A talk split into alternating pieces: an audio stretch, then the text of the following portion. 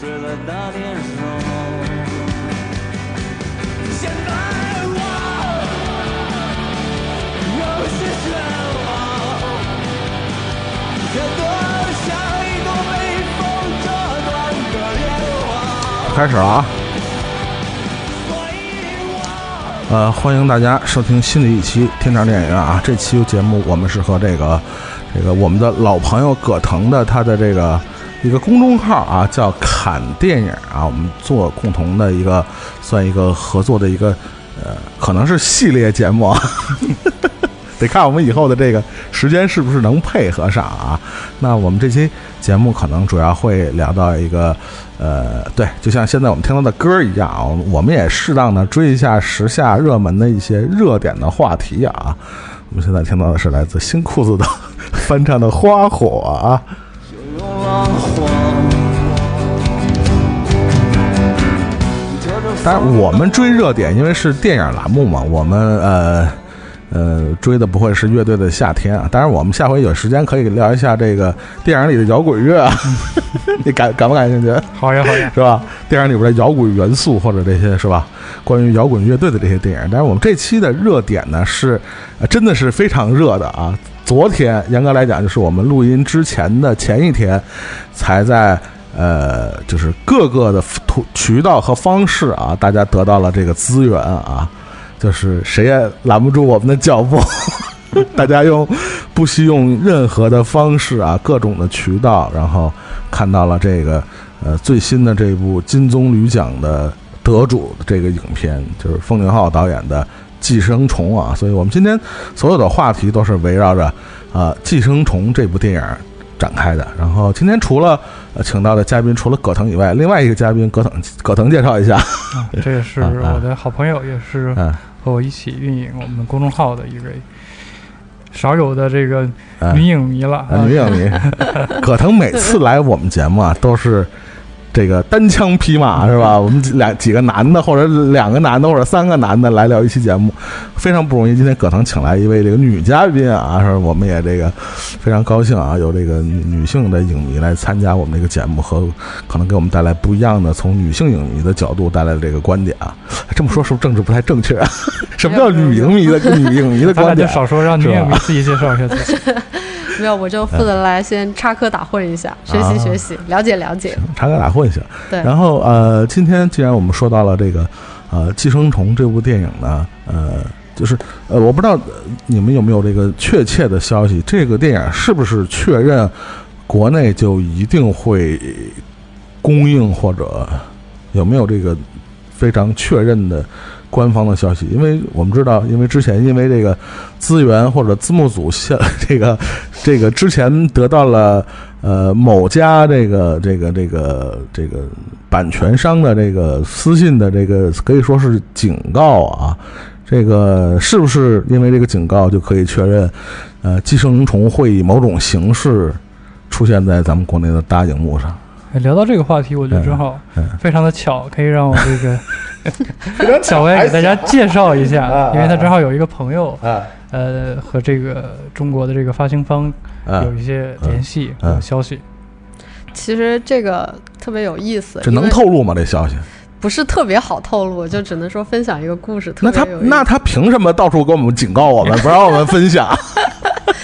就是呃，对，因为我们那天就是大概前天早上吧，我们就在群里边互相聊天，就在说这个资源抓的特别紧，然后大的字幕组基本上都被警告了，是是是是是，所以就没有人敢弄这个。没错没错。对，然后我们就在下午的时候就集体下了生肉，啊然后大家准备啃一波生肉，发现根本啃不动。然后我们发现了一个 特别有意思的，就是个人的那种做韩韩语翻译的一个小小的那种字幕的微博吧，嗯那个博主，然后他又搞了一活动，嗯嗯，然后特别讽刺的是，我们这个群里边儿就是通过了他的测试，能够加入他的群里边的那个人，就是那位发行方同学，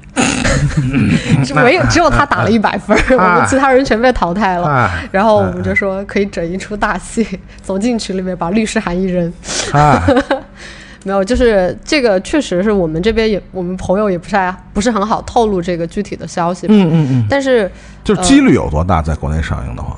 可能会走一连上吧，听说。一连是吧？嗯，对，哦听说可能会走一连上。嗯嗯嗯。就是反反正我是这样，第一时间，因为那个我之前和呃葛腾商议了，既然这期节目或者说这个系列节目会谈到这个《寄生虫》这部电影，所以也是第一时间嘛。我我其实是不太爱抢特别新鲜的东西，这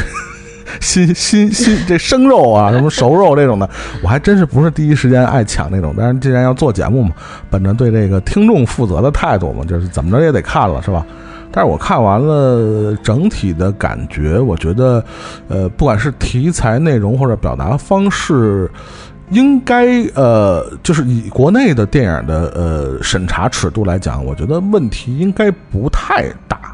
但是呃，熟悉我节目的听众应该知道，我一向对这个尺度这事儿不太敏感。尺度把握的不是特别好。对对，就在我看来，什么都能上，你知道吗？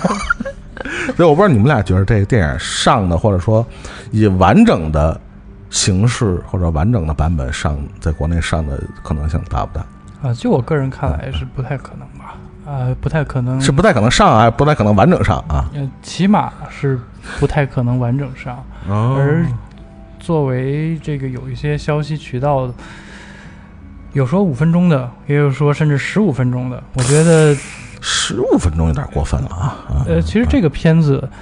它可能体现的还真的不是说简单的暴力、色情，或者说那些有碍观瞻的内容。嗯嗯，或者政治倾向的某些东西。对啊它整体上把它包装在了这个故事当中，嗯嗯人物关系当中。后面咱们聊到细节的时候，嗯可能会涉及到。嗯我觉得它体现的价值观，可能恰恰是在国内的，呃，涉及到社会问题层面的一些片子嗯嗯嗯，在规避，呃，在躲藏的，就不拿它当做房一价 问题个，是吧？对，就不拿它当做一个韩国电影，是你换到北京来也没毛病，这个话题啊对啊啊！可能国内导演甚至是就是不敢触碰的。所以说，在这一点上来说，我觉得它已经不再是删减的问题。啊，嗯嗯，所以说那个十五分钟我能理解，那其实里面很多细枝末节的部分，呃，你觉得它能够完全的展示吗？嗯就是所谓的细思极恐，嗯作为一个小切口，嗯恐怕还是会让人有无限遐想的，那就要斩草除根，嗯再加上早些年的从萨德呀嗯。到这个中韩关系的角度，已经有三到四年嗯。没有真正意义上的引进韩国的这种电影，嗯。无论是以各种形式在国内放映的，对对，每年都传，但是每年都没上过。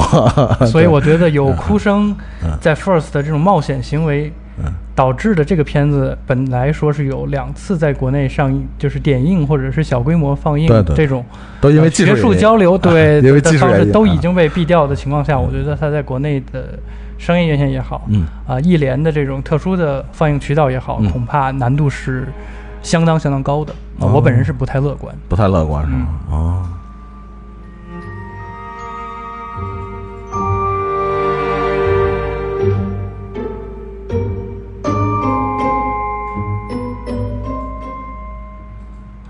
嗯，这个电影从他得了这个金棕榈开始啊，呃，国内就一直就是所有不管是喜欢韩国电影的，还是喜欢呃奉俊昊导演以往作品的这些影迷啊，可以说都是这个翘首以盼啊，就是对，就是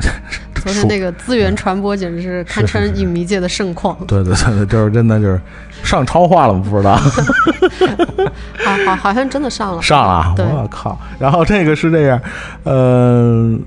反正最直观的感觉来讲呢，呃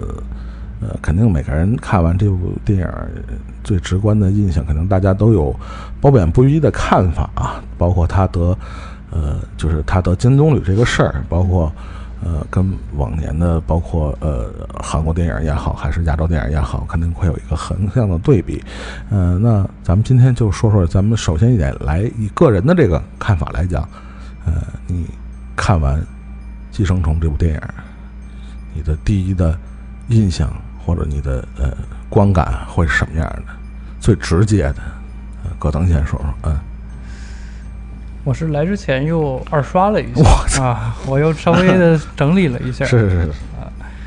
呃，昨天看完之后，其实就有很多朋友说交流一下吧，嗯聊一聊吧。嗯我我就说可能让我先想一想啊，冷却一下。嗯确实是和刚刚看完之后有挺多的不同的。嗯首先第一点观感上来说，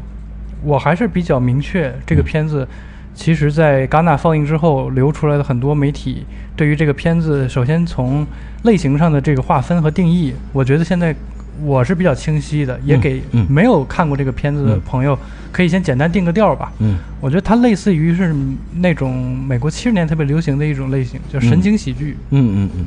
它其实是一个喜剧片的基底，嗯嗯，但是包含了一些惊悚片的元素和手法。但我觉得本质上是改变不了它在类型上的，呃非常强烈的这个基因的。嗯嗯这个一点其实也导致了，我觉得它在无论是社会的呃议题表达上，嗯。还是在作者的呃风格的这种充沛的施展上，嗯。受到了一定的这个类型的限制。嗯嗯，比如说，大家都在调侃，嗯。觉得最后这个戴上印第安头饰的这个大脸，嗯嗯，我就等待着这个飞踹了。嗯。其实做所谓的这个呃奉俊昊是飞踹，或者是宋康昊是飞踹，嗯是从这个大家最喜欢的，也最最为人熟知的这个《杀人回忆杀》人回忆，对对，那个片子，它包装在犯罪类型也好，警匪类型也好，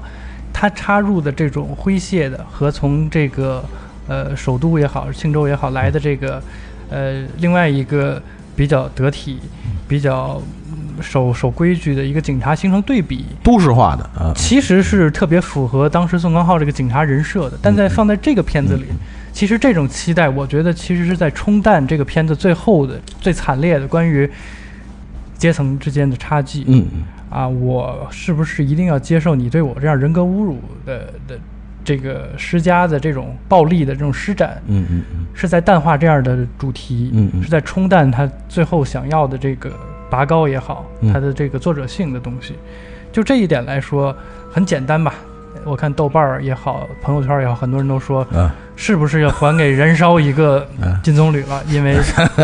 发现并没有好像达到啊了啊我们前文化部长的这个水平。我觉得在这一点上嗯，其实是受制于呃奉俊昊个人趣味嗯导致的这个类型上的这个约束。在这一点上，无论说它的完成度、嗯视听手法的各个方面，其实就注定它这个东西是有一个天花板。嗯嗯，所以我就说，大家对这个片子的，嗯，怎么说差评也好，嗯失望也好，很多层面其实是来自于这里。而我个人其实最喜欢的，呃就是奉俊昊他最天真和和童童趣的一面。嗯嗯你说这是恶趣味，我觉得也无无可无所谓。就是嗯他的所有片子，无论是包装成科幻片，嗯雪国列车》、嗯嗯怪兽片、嗯汉江怪物，嗯。还是之前的这种犯罪片，嗯。还有从家庭伦理剧展开的这个母亲，嗯。以及他的处女作这个绑架门前狗，看似是个特别荒诞的事情，嗯。都穿插包含了大量他自己个人的关于呃漫画、动画片嗯。喜欢的各种，其实是特别简单读物带来的这种感官刺激。嗯所以我觉得这某种程度上，其实他给自己设定了一个界限，嗯就是我就只拍其实是我觉得有兴趣和有价值的东西。嗯所以如果大家对他的这个审美取取向和个人的这种趣味觉得、嗯是不是 low 啊？对，不不值得聊这样的，用这样的方法聊这样的事情吧。嗯配不上金棕榈的话，那我觉得其实 你大可不必和、和他去较这个劲。配不上太好了，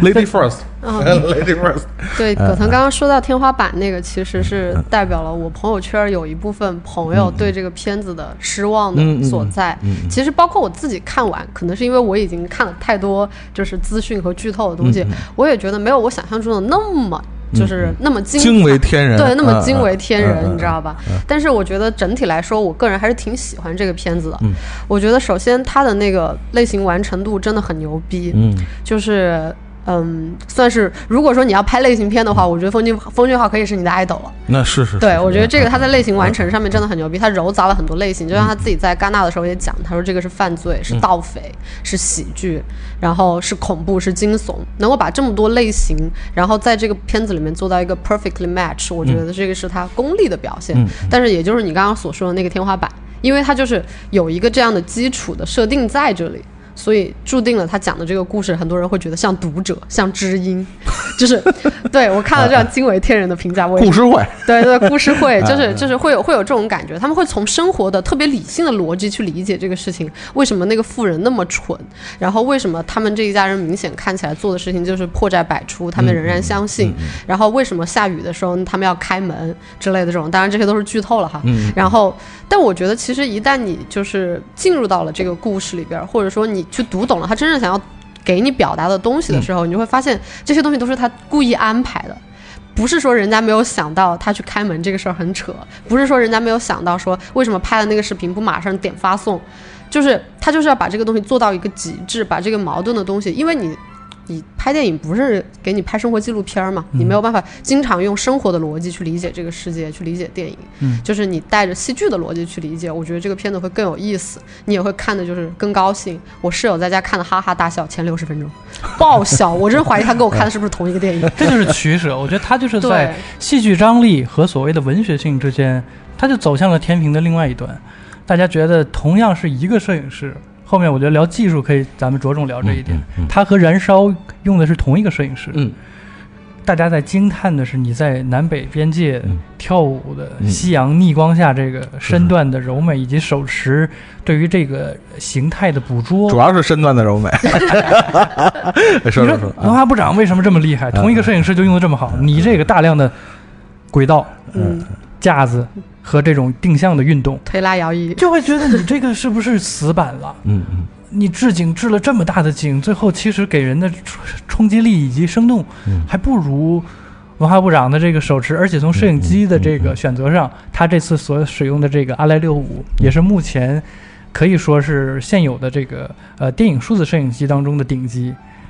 你会发现它所有的一切的工业化的完成度都极高，但是可能从生命力上，从对于个体的表现上，嗯这两个片子好像总是不在一个维度上。嗯嗯嗯回到刚才说，我觉得这个和你你是不是认同他的这种品味，嗯以及他想通过他这种恶趣味传递的价值观，你你愿不愿意进入他这套呃理论体系，或者是这他的三观带着你走，嗯嗯而不是说你先预设一个，我这次就是要看一个什么什么样的电影。对对对。嗯你不能说预设我现在看神作，嗯，就是这种嗯，然后你看了一个类型片，你觉得类型片不配称为神作，就这个逻辑本身确实是让我觉得非常惊人。反正我和可腾预设一部神作的前提就是能看睡着，是吧？我们那神都是睡神，你知道吗？周公，是是是是，所以其实我觉得，呃，刚才两个嘉宾的这个看法，其实都是很好的反映了，呃，就是当下这些追逐这个，比如说这种呃得奖的或者呃像这种大热影片的影迷的一些心态。其实，在录音之前，我和这个我们的录音师啊。大概聊了一下，其实我们录音师还是漫威这块儿的啊，就是，但是他会觉得看完《寄生虫》，他会觉得很好看。其实我也觉得这可能代表了一部分，呃，其实呃，把艺术门槛没看到那么高的一些影迷的一个心态啊。我觉得这也是奉俊昊一直以来他要追求的一个，你不能说是一个目的，但确实他达成了一部分效果，就是说，呃，叫什么？叫艺术的普及吗，呃，普及，我我觉得倒没有搁到艺术的普及，但确实是，它是一个非常兼顾这种观赏性，嗯。包包括这个视听快感。对视听快感的这样一个导演，对，所以我们会说，呃，我个人觉得把它这个《寄生虫》这部电影简简单单和去年的这个李沧东的《燃烧》去对比是不公平的。即使两部题材有一些，就是它传达的某一些观念。我们不说思想，就说它观念上可能有一些，比如阶级固化的这种东西啊，主题表达，哎，会会有一些近似的东西，但两个电影毕竟是一个完全气质截然不同的导演去做的东西，就是李沧东是一个作作者导演嘛，很明显。但奉俊昊导演，其实我觉得可以呃一个不恰当的比喻啊，他可能会是呃韩国的雷德利·斯科特，嗯，对不对？我们想想雷德利·斯科特老雷是个什么样的导演，嗯，对吧？基基本呃。一般的影迷或者呃影评人不会说老雷是一个作者导演，嗯但你不会说老雷不是一个大师好导演，对啊，嗯这个就是一个呃，雷德利·斯科特一辈子导了那么多电影，好电影也有不少，但他其实是一个非常明显的去做类型片导演的这么一个人。其实我觉得风牛号也很像，他的每部电影都带有很明显的，就像刚才葛腾说的，有一个天花板。对，其实类型片就是这样，它总是有一个框架在里边儿，就是在这框架里边玩的游刃有余。我觉得这就是类类型明星导演好的一个标准。我们去判断一个好的类型片或者类型片导演，就是他如何在这一个类型片的框架里玩出新花样。我觉得这就是一个好的标准。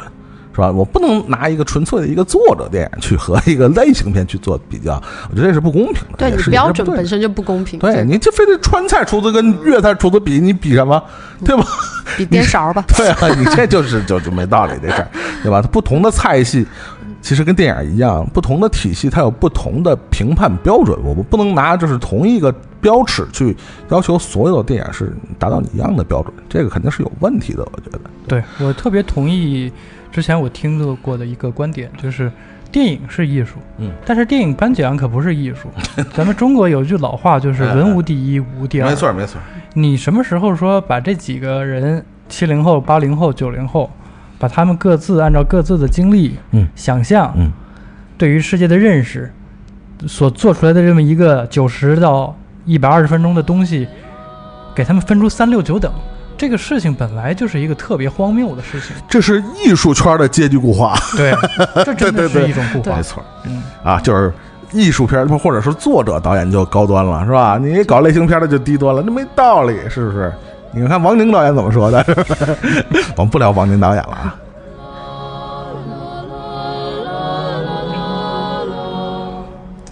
其实我们刚才大概说了一下，呃，提了一下，刚才说去年在这个嗯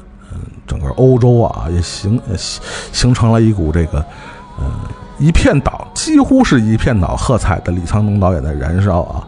呃，确实就像我们刚才其实也提到了，这两部电影虽然我们三位是认为没有什么可比性啊，从这个好的这个标准来讲，但是呢，确实两部电影却反映了相似或者类似的一个主题。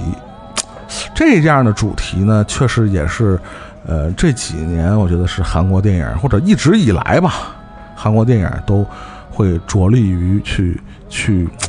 呃，怎么说，也不能说是表现，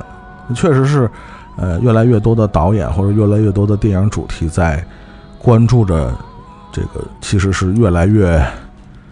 尖锐的社会矛盾。对，对，是的，我觉得这是一个必然的趋势呃，必然趋势。你觉得是是韩国电影的必然趋势，还是所有的电影，worldwide 世界范围内的必然世。界啊，世界范围。因为就是，反正我个人是一个比较悲观的人，嗯就是有一个理论叫做奶头乐理论，就是说当世界上的贫富差距越来越大的时候，就是可能政府为了维持这个，不是说政府吧，就当权机构为了维持这个所谓社会的稳定，他会用一些简单的快乐的东西来麻痹嗯那些底层的阶级，嗯嗯以不让他们反抗。嗯就是这是一个有点预言性质的一种理论吧，但我个人是非常相信的，因为。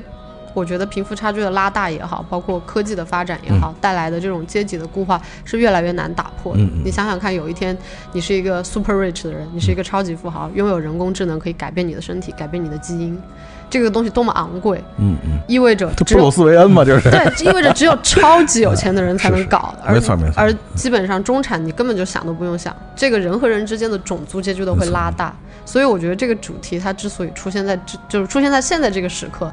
越来越多的电影也好，影视剧也好，去表达这个东西，是真的是有一定原因的，是大家都开始敏锐的发现到了这一种有点悲观的趋势吧。我觉得，嗯嗯嗯嗯而且尤其是刚才提到为什么韩国在着力表现这个东西，嗯嗯，除了国家在政策层面允许这个提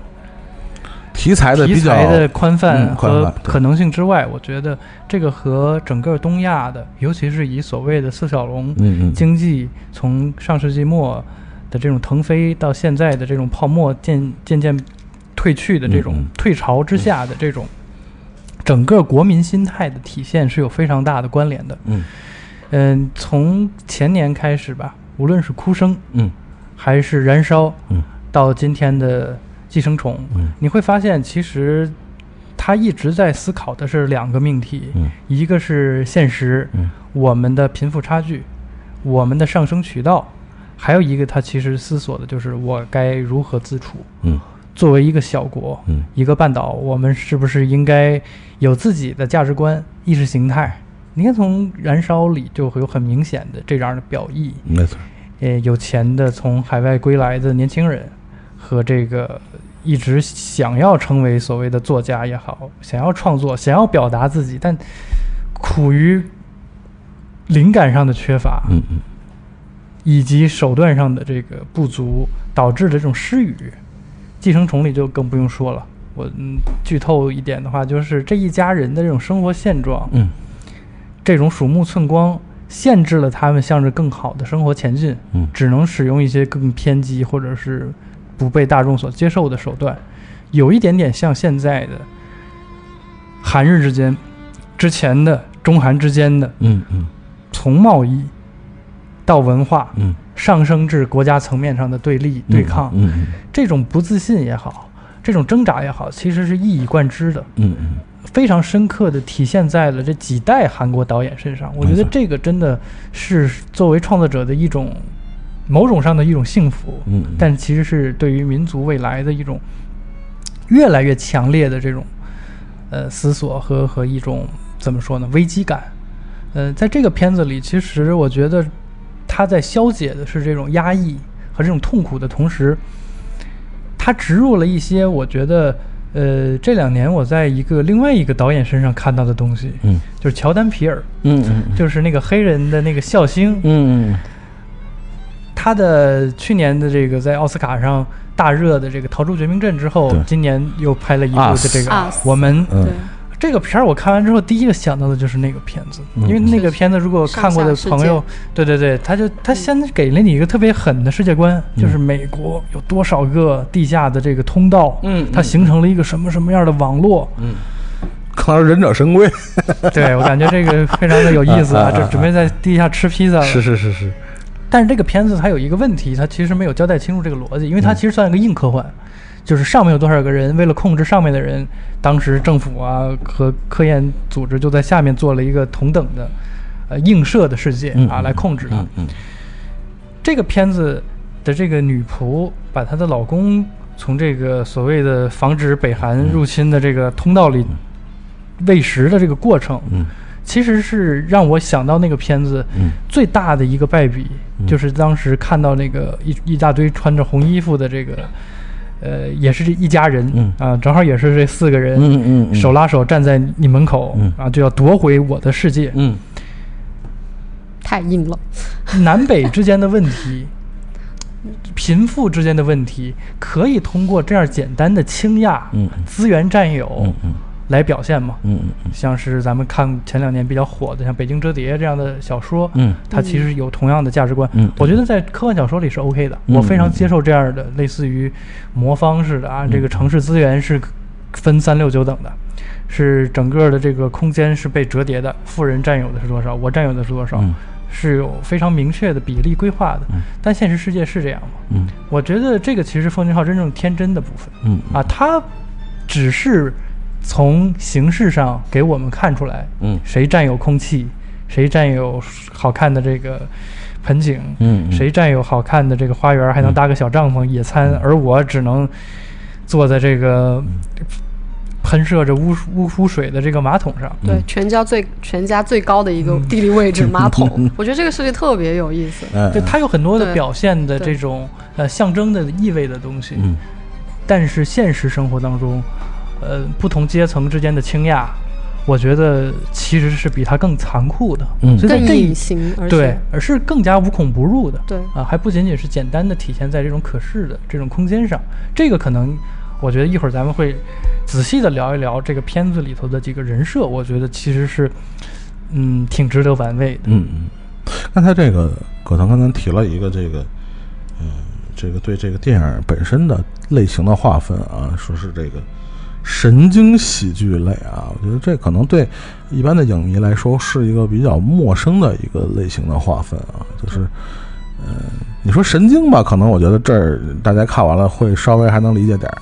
而喜剧呢这事儿呢，我觉得，呃，有喜剧元素，我觉得大多数影迷可能会 get 到这个点，嗯但是如果整部电影都化为一个喜剧类型，我觉得可能大多数人会不太能理解这个事儿。你是不是要解解释一下这个？你你为什么会那么坚定的认为它是神经喜剧？啊，其实就是看完第一遍的时候，我还没有那么笃定。嗯嗯等到我仔细又看了一遍这个结尾，我基本上觉得，呃，风云号在创作的时候，他是沿袭或者是参考了很多经典喜剧片的叙事。我倒不是说真正所谓的 happy ending，嗯有这种大团圆结局的故事，那才能被称为是喜剧片。其实完全不是。这个片子的结尾，我不想把它完全就是在这里说出来了。但是其实你仔细想一想，它和《燃烧》有异曲同工之妙，嗯嗯是那样的吗？嗯嗯嗯，是他说的那样吗？这个结尾没错没错啊，它其实真正不是一个大团圆结局。没错。但是在我看来，它为什么还算得上是一个呃，划分在范畴里算是一个喜剧类型片？体现在的是刚才我说，咱们可能就在人设上会着重的聊一聊嗯这几个角色。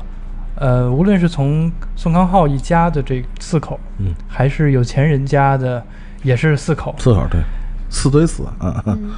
他们真正保有了一种很深刻的乐观。啊，这一点其实是在宋康昊呃不是宋康昊，在奉俊昊导演的之前作品当中还真不是特别多见的。嗯嗯。你看细数他之前的几个片子，也就是《绑架门前狗》有这样的这种无畏的或者是革命的这种乐观精神之外，嗯嗯。剩下的片子基本上都没有。嗯。呃，笼罩着是其实是一种悲观情绪。没错啊，不论是在处理命案，嗯。还是这个呃遇到世界毁灭的时候，他基本都是支离破碎的家庭，对。对。呃，人物关系也基本都是支离破碎的，是的啊，他其实没有一个有好日子过的。他其实在致力于去弥合这个缺陷，没 错没错。已经有一个巨大的坑摆在面前，我必须把它补上。这个其实他之前的剧作的一贯模式，而这次你会发现特别的工整。这四个人无论是去特别不正经的给人做披萨盒，还是利用一些呃奇淫巧巧计一些小的手段去养活家庭，他们保有的真正是一种天然的乐观精神，我觉得蹭网那个地儿确实挺牛逼的。而且很真实。对，我觉得真的，我操，这个是真的特别有生活，才能写出这样的细节对。我觉得我都没有这样的生活技巧，就是位置不一样，网还不一样。我觉得真是特别牛逼，真是特别有生活。这不是说瞎编出来的，这不是说简单的闭门造车，哥俩瞎砍能砍出来的细节当然，当然真的是完全是 生活细节。这是，而且我查了一下，这个编剧还有一个年、年比他相对年轻一点的编剧，嗯之前没有过其他履历，可能他和风云号的合作方式还是挺独特的。一共一定是他提供了大量的这种，呃，不叫生活细节吧，一定是用一种比较相对独特的，非咱俩这种案头工作室这种方法，编写出了这个大脸他们一家四口的这种生活模式，所以就那么的可信。包括那种装潢，我了解到这个整个这个宋康昊他们这一家的这个街巷全都是搭出来的，嗯他们是嗯。做了一个压缩版的，就是他们想象当中的那样的一个中下层对，穷街陋巷，对对生活的那种场景嗯嗯才会有那么一种瀑布啊拍成，非常奇观的这种展示嗯嗯嗯嗯啊啊！回到这个喜剧上，我接着快速的说一下我的观点吧。除了人设之外，你会发现这些人呃的这种行为逻辑，包括在戛纳的时候啊，奉俊昊接受一些采访，对这个片子定义，他觉得是盗匪片呀、什么，嗯。但我觉得都是烟雾弹了。但是其实某种程盗匪别再闹了，某种程度上，嗯其实你看他在预告片里放出来的那些信息，用那种数来宝的方式似的，就是描述自己是来自芝加哥的谁谁谁呀、伊利诺伊州大学呀、嗯。嗯。嗯。特别像是那种十一罗汉、十二罗汉、十三嗯，罗汉、对对对对，那种片子，就是真正的盗匪电影，它的内核其实也是喜剧片，嗯嗯，因为这些人不会受到真正的制裁，没错，不会说警察挨个枪毙，对对，每个人都注射死亡，不会那样的。是是是。他们首先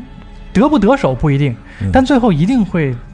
找到自己想要的那个东西，哪怕不是钱。对。所以这个母类型它本身在我看来，它算得上是喜剧的一个延伸，嗯。就是它。我想拿到我的要的东西，而且我也有拿到这个东西的手段。嗯。在拿到东西的过程当中遇到了很多阻碍，我接连克服这些阻碍的过程，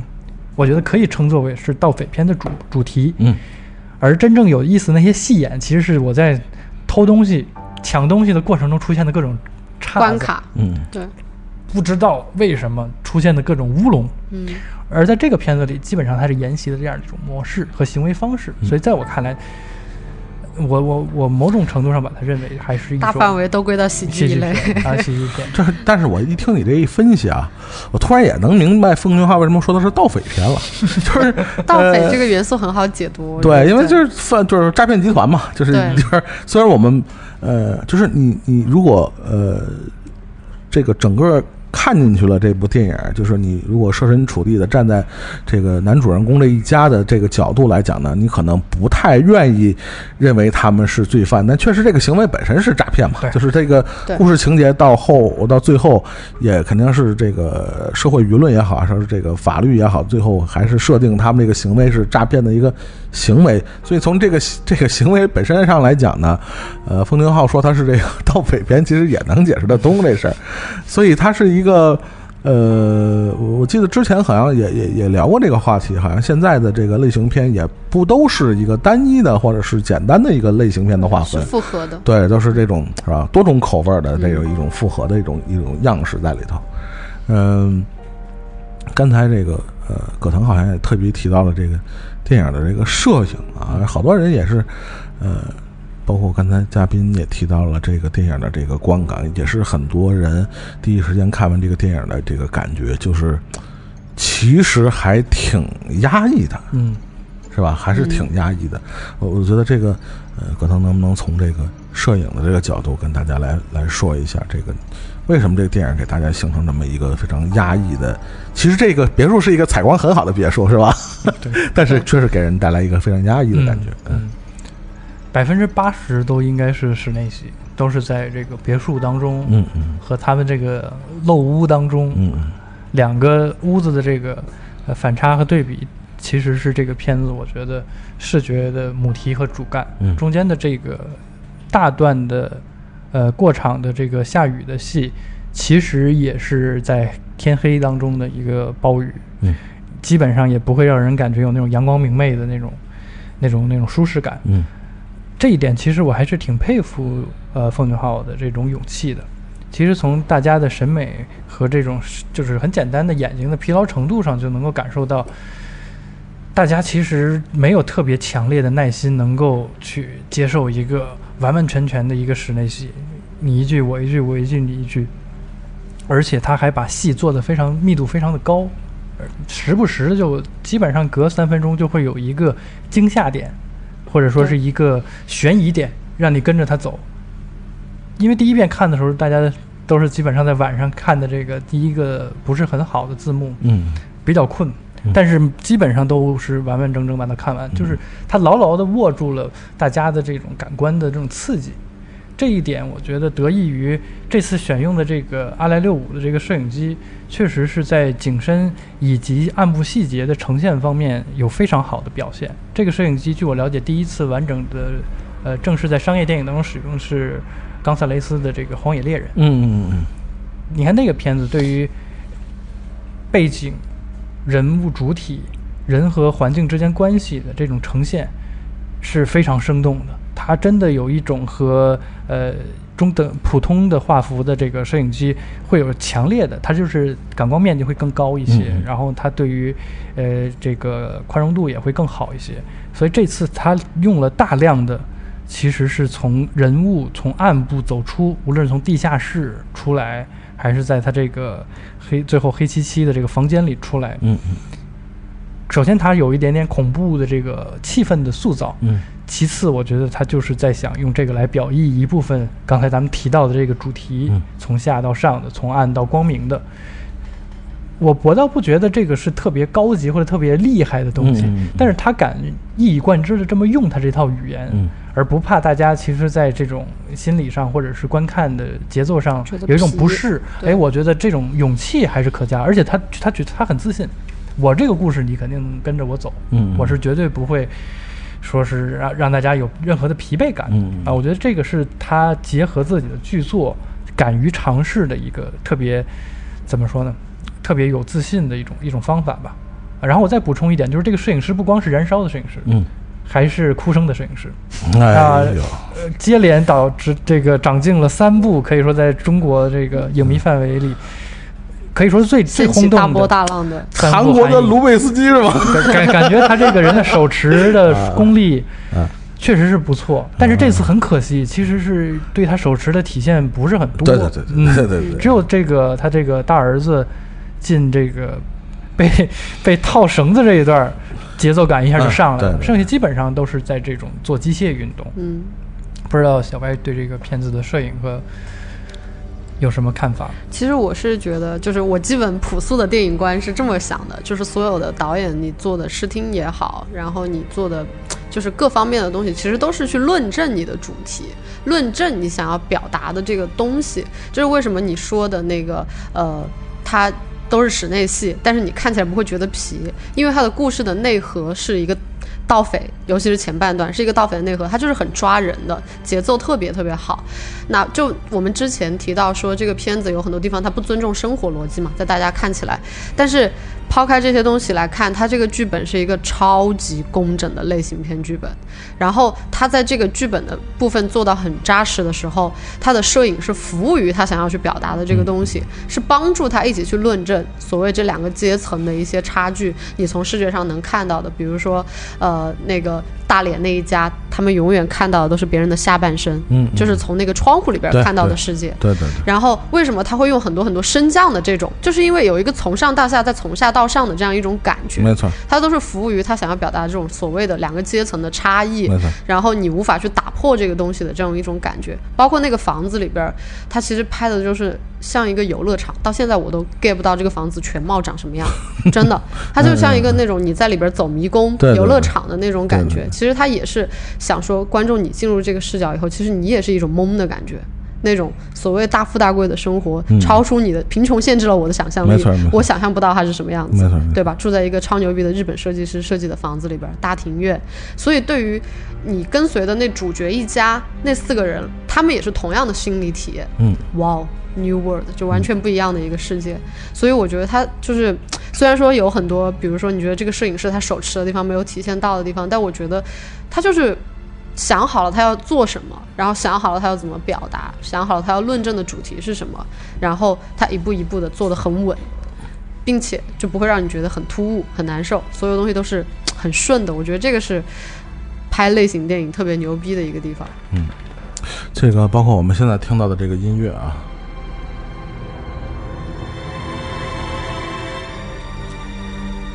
这个韩韩文的那个我不认识啊，这英文的能看懂。Water Ocean Again 应该就是那个呃，就发大水那段儿，对，发大水那段儿。呃，我我看好多的这个影迷啊评论，对这段儿也是首先一点对。呃导演这个非常娴熟的剪辑的技巧，嗯肯定是这个大家是公认的非常牛逼啊。呃，而且我觉得这一段儿也是非常集中的体现了，呃，所谓导演要反映的这，比如说这个前后两两两个女女仆或者前后两任这个女管家这一家，呃，虽然是在两个环境，一个是在一个别墅的一个一个大 house 的一个隐秘的一个地下室里，而另一个是在生活在已经已经，呃，非常这个已经是怎么说，已经将临近崩溃的这么一个环境下啊。呃，我相信有一个细节，我我我我觉得很多影迷可能也注意到了，就是那个前任女管家的她个丈夫啊，用那个脑袋顶那个 摩斯密码那哥们儿啊，呃，因为导演用了一个非常娴熟的这种互相的两个家庭的对比的这么一个技巧，呃，直观上使很多人在就是这个丈夫在打这个摩斯密码救命的时候，你会，呃，很多人会感觉到，这不是一个家庭在呼救，甚至不是两个家庭在呼救，可能是一个 一个阶层，或者是一群生活在这种半地下室，或者生活在这种，呃，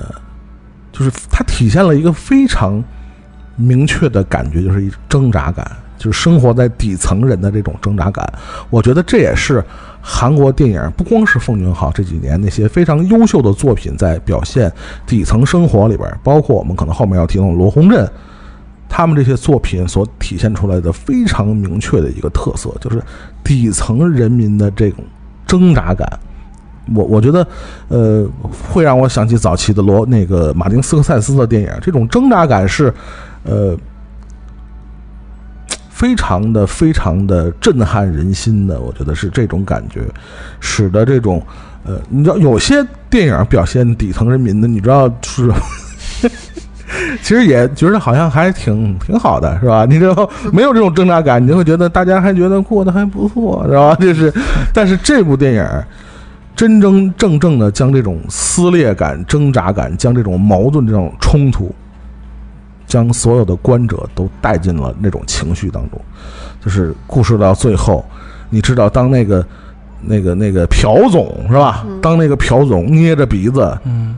捏着鼻子，用一种嫌弃的眼神看着宋大脸的时候，你知道有多少的？我觉得被这种情绪带入的影迷和观众，你都知道这刀非捅不可。我觉得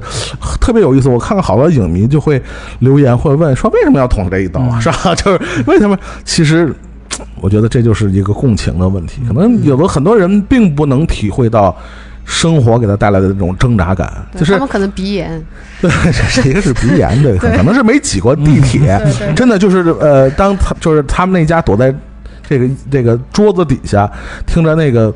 朴总夫妇俩在说这个味道的这个时候，说到这个。这个地铁味儿的时候，其实我真的是心有戚戚焉，你知道吗？我觉得我特别能体会他们要说的这个地铁的味儿是一个什么味道，这是真的非常能明白这种感觉。还有那种，就尤其是宋大脸，其实很多人觉得说，好像他跟这家好像始终觉得没结那么大仇，对，因因为他们一直是占人家便宜嘛，对吧？就是我们一般理解是占人家便宜，但为什么情绪到达最后那个点爆发，他会用刀去捅朴总？其实我觉得这一点要理解起来，我不知道你们会怎么理解这点。嗯嗯，就是这个情绪的这个爆发点。嗯，其实这一点我是一直都在挣扎的，嗯嗯，直到我看完这个第二遍，我都还在挣扎。其实我该不该捅？呃 捅不捅，我觉得倒不重要，就是所谓共情的这个问题。是是是，这就是提到了之前大家的讨论，就是觉得这些人好像不像是穷人 啊。比如说这个两个孩子，就不是活得特别惨的，最惨的那呃，不是我，嗯我是从这个技法体嗯现上。嗯嗯嗯首先，这种自信不是这个阶层应该有的。我这么说可能稍微有一些残忍或者是绝对吧。嗯嗯嗯但是你从咱们的生活经验上嗯可以得出类似的结论，就是嗯你所处的这个环境啊，咱们不用阶层这个词，嗯环境，你在这个相应环境里接触到的人，嗯以及这些人做的事情，嗯一定是导致你现在有你现在这个格局和嗯高度的一个很重要的原因，嗯，没错，对吧？没错没错。如果说他每天是在用小伎俩去骗这个，或者说是去糊弄这个披萨店的店员的话，嗯。他真的很难掌握和相对高收入人群交流的这种方式。嗯嗯，这个从咱们的日常生活当中就能感受得到。没错没错没错，就是你和一些从事着呃基础的服务性工作的嗯。某哥呀、某某某某员呀，嗯嗯。接触的时候，你会发现他和你交流是存在一定的隔阂与障碍。没错没错，嗯真的就是你再去和相应的呃办事的人交流的时候，你必须得用他擅长的东对西。你得进入他的语境。对他不会去顺顺着你，按照你需要的这种方式提供你所需要的服务。嗯嗯啊，扯得远了，扯回来就是说，这一家这几个人的这种超超强人设，嗯在剧作在类型片人设上是绝对 OK 的。嗯嗯啊，，他们可以承担不同的责任啊，因为这次盗匪我们需要做假证件。嗯。啊，我们需要这个有这个外语保障，嗯，我们需要有服装保障，嗯嗯。这就像是在这种盗匪片中提供的就不同的 baby driver，对吧？我们得有开车的人，我们得有开锁的人，嗯。我们还得找一个中从中国找一个身法比较好的，然后钻到哪个桶里，到到什么时候把把把钱箱子换掉，这得按照十一罗汉这种方式来拍。对，所以他把这些功能分别给赋予了这一家四口。嗯这一点在剧戏剧和这个电影剧本的剧作功能上是绝对 OK 的。没错，但是放在这个题材上，嗯我觉得它其实是值得商榷的。嗯就在这一点，嗯嗯嗯这些人是不是能够见什么人说什么话？嗯嗯嗯是不是在什么场合都能做得这么得体？即使是装出来的，嗯嗯啊、都说宋康昊演的这个角色，嗯嗯几次都要露馅儿，几次都是踩在线上，但是又被朴老板觉得，嗯，还可以吧，勉强接受吧，嗯。演得了吗？你不是好演员，没有接受过演员培训的话，嗯。你完全凭借你的这个街头智慧，嗯能够演一个完全不属于你这个阶层的人吗？这个我插一句啊，这看他那个开车那段，我突然有点脱戏啊。像出租车司机，对对对对对，可能八二年的去过光州，你接着说。宰过一个德国人。啊对对对，接着说接着说啊，呃，所以就这一点上，包括到最后宋康昊的这个转变，嗯嗯这个自尊心的唤起，前面其实是缺乏一定的铺垫，没错，对这个人设在最后做出这样的暴力行为，嗯嗯嗯被激怒是 OK 的。对，他是一个这么有自尊心的人吗？嗯嗯嗯这个其实是画一个问号的。嗯嗯这个问号的程度，我觉得不亚于这个那个那个石头嗯嗯，所在这个故事里提供的这个表意，他真的是如你所说吗？嗯嗯嗯，真的是如奉俊昊留给我们的这个解读的方式去解读吗？嗯哦，这个其实是我觉得，无论是从电影技法上还是主题表达上，嗯可能未必是那么言之凿凿。嗯嗯，这是我个人对于这一家人也好，就是所谓社会阶层的这种，呃，你刚才说的这一群人，他他代表了整个韩国，或者是在这个世界上还有大量的不被关注的，水深火热，中的正人民，处正处在水深火热需要被我们解救的人，是是是，他们的形态真的是这样吗？嗯嗯。我觉得其实是需要画一个大大的问号对，。其实就有点像我之前在录音之前跟我们那个录音师聊天啊，我们录音师说的一点，其实跟你说的特别像啊。他说，按理说他们家这几个人有这本事，应该混的比电影里不至于好对，不至于混这么惨，应该比这电影里混的再好一点。其实跟你的一个想法，其实就就还比较接近啊。嗯，我倒是有一点不太一样的看法关于这个事情。我觉得这可就可能在我的理解里面，这更像一种设定，嗯就是大家普遍都会觉得，我靠，都这么牛逼，你、嗯嗯你就弄个 PS，你给人 P 图，你干个淘宝客服，你都能赚不少钱，哎对吧？但我觉得往往就是他给了你一种这种主角一家四口，其实都还挺不错的。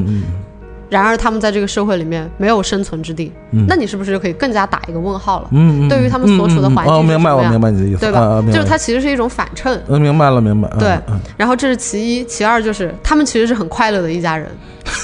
对是是是，，拿到披萨盒的那个打工的钱以后，爸爸他们几个人坐在那开瓶啤酒，他说：“哎，我们现在有网，有啤酒喝，嗯嗯，简直快乐。是是是，还免费消毒。对，还免费消毒，就是他这嗯种越积极的状态，你其实心里边会越心疼。没错苦中作乐嘛，革命乐观主义精神。是是，对，是其实你会越心疼，因为你觉得就是他们值得更好的，就是你本能的就是会有一种嗯这种同理心在。然后，呃我个人是非常喜欢气味的这个设计的，嗯嗯因为它就。不像说你在视觉上面强化出来的什么家庭的结构嗯啊，他们所处的街区啊，穿的衣服啊这种东西，它是无形的，嗯嗯。而且是那种你所有人都体会过的坐地铁的味道，对吧？就，有而且甚至我我插一句啊，嗯甚至从某种程度来讲，这种气味的不可调和性是一种对发自内心的本能的，就是他们自己也说不清。你像那对。那夫妇俩人说，是我也不知道有什么不一样，反正就闻着就不舒服，就就就觉得他们家人就是觉得就一股那个什么味儿，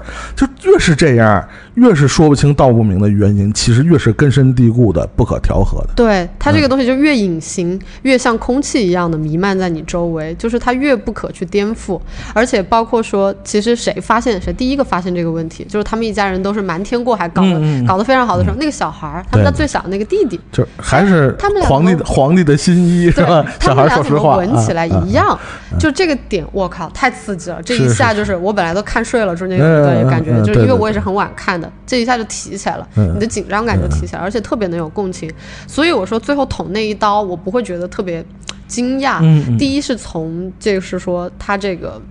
你无法反抗的一种对你自尊的践踏，嗯嗯在这个事情上面。第二个就是他们原本其实是可以好好生活、快乐并且积极的一家人。嗯嗯你就是在这个电影之外，你很难想象他还受到了什么别的苦难。嗯嗯这个是你可以自己去脑补的嗯东西。没错，除此之外，我觉得就是从另外一从人性的角度去理解吧。其实当时他女儿是被捅的，嗯是先是他女儿。就是那个大脸，他女儿已经在流血了然后但是那个呃朴老师让他非要去开车送自己翻白眼的儿子去医院，对对对，其实我觉得那个时候，其实他对他女儿的人生已经是就生命已经是无能为力了。对对对对，但是人对自己的生活也好，生命也好，有一种基础的控制力的想象是在的，就是我们必须得对自己的生活控制点什么。嗯，我觉得到那一刻，他捅的那一刀已经是无理，就是无理智、无意识，嗯没错只是强行的说，我必须要做点什么，没错没错，控制一下现在这个事情，因为没有办法控制女儿留学，没有办法控制这个乱局，那我一定要做点什么来干这个事情。嗯。其实气味那个事情是一个很尖锐、很尖锐，刺破那个气球的一小根针。导火索，对，嗯。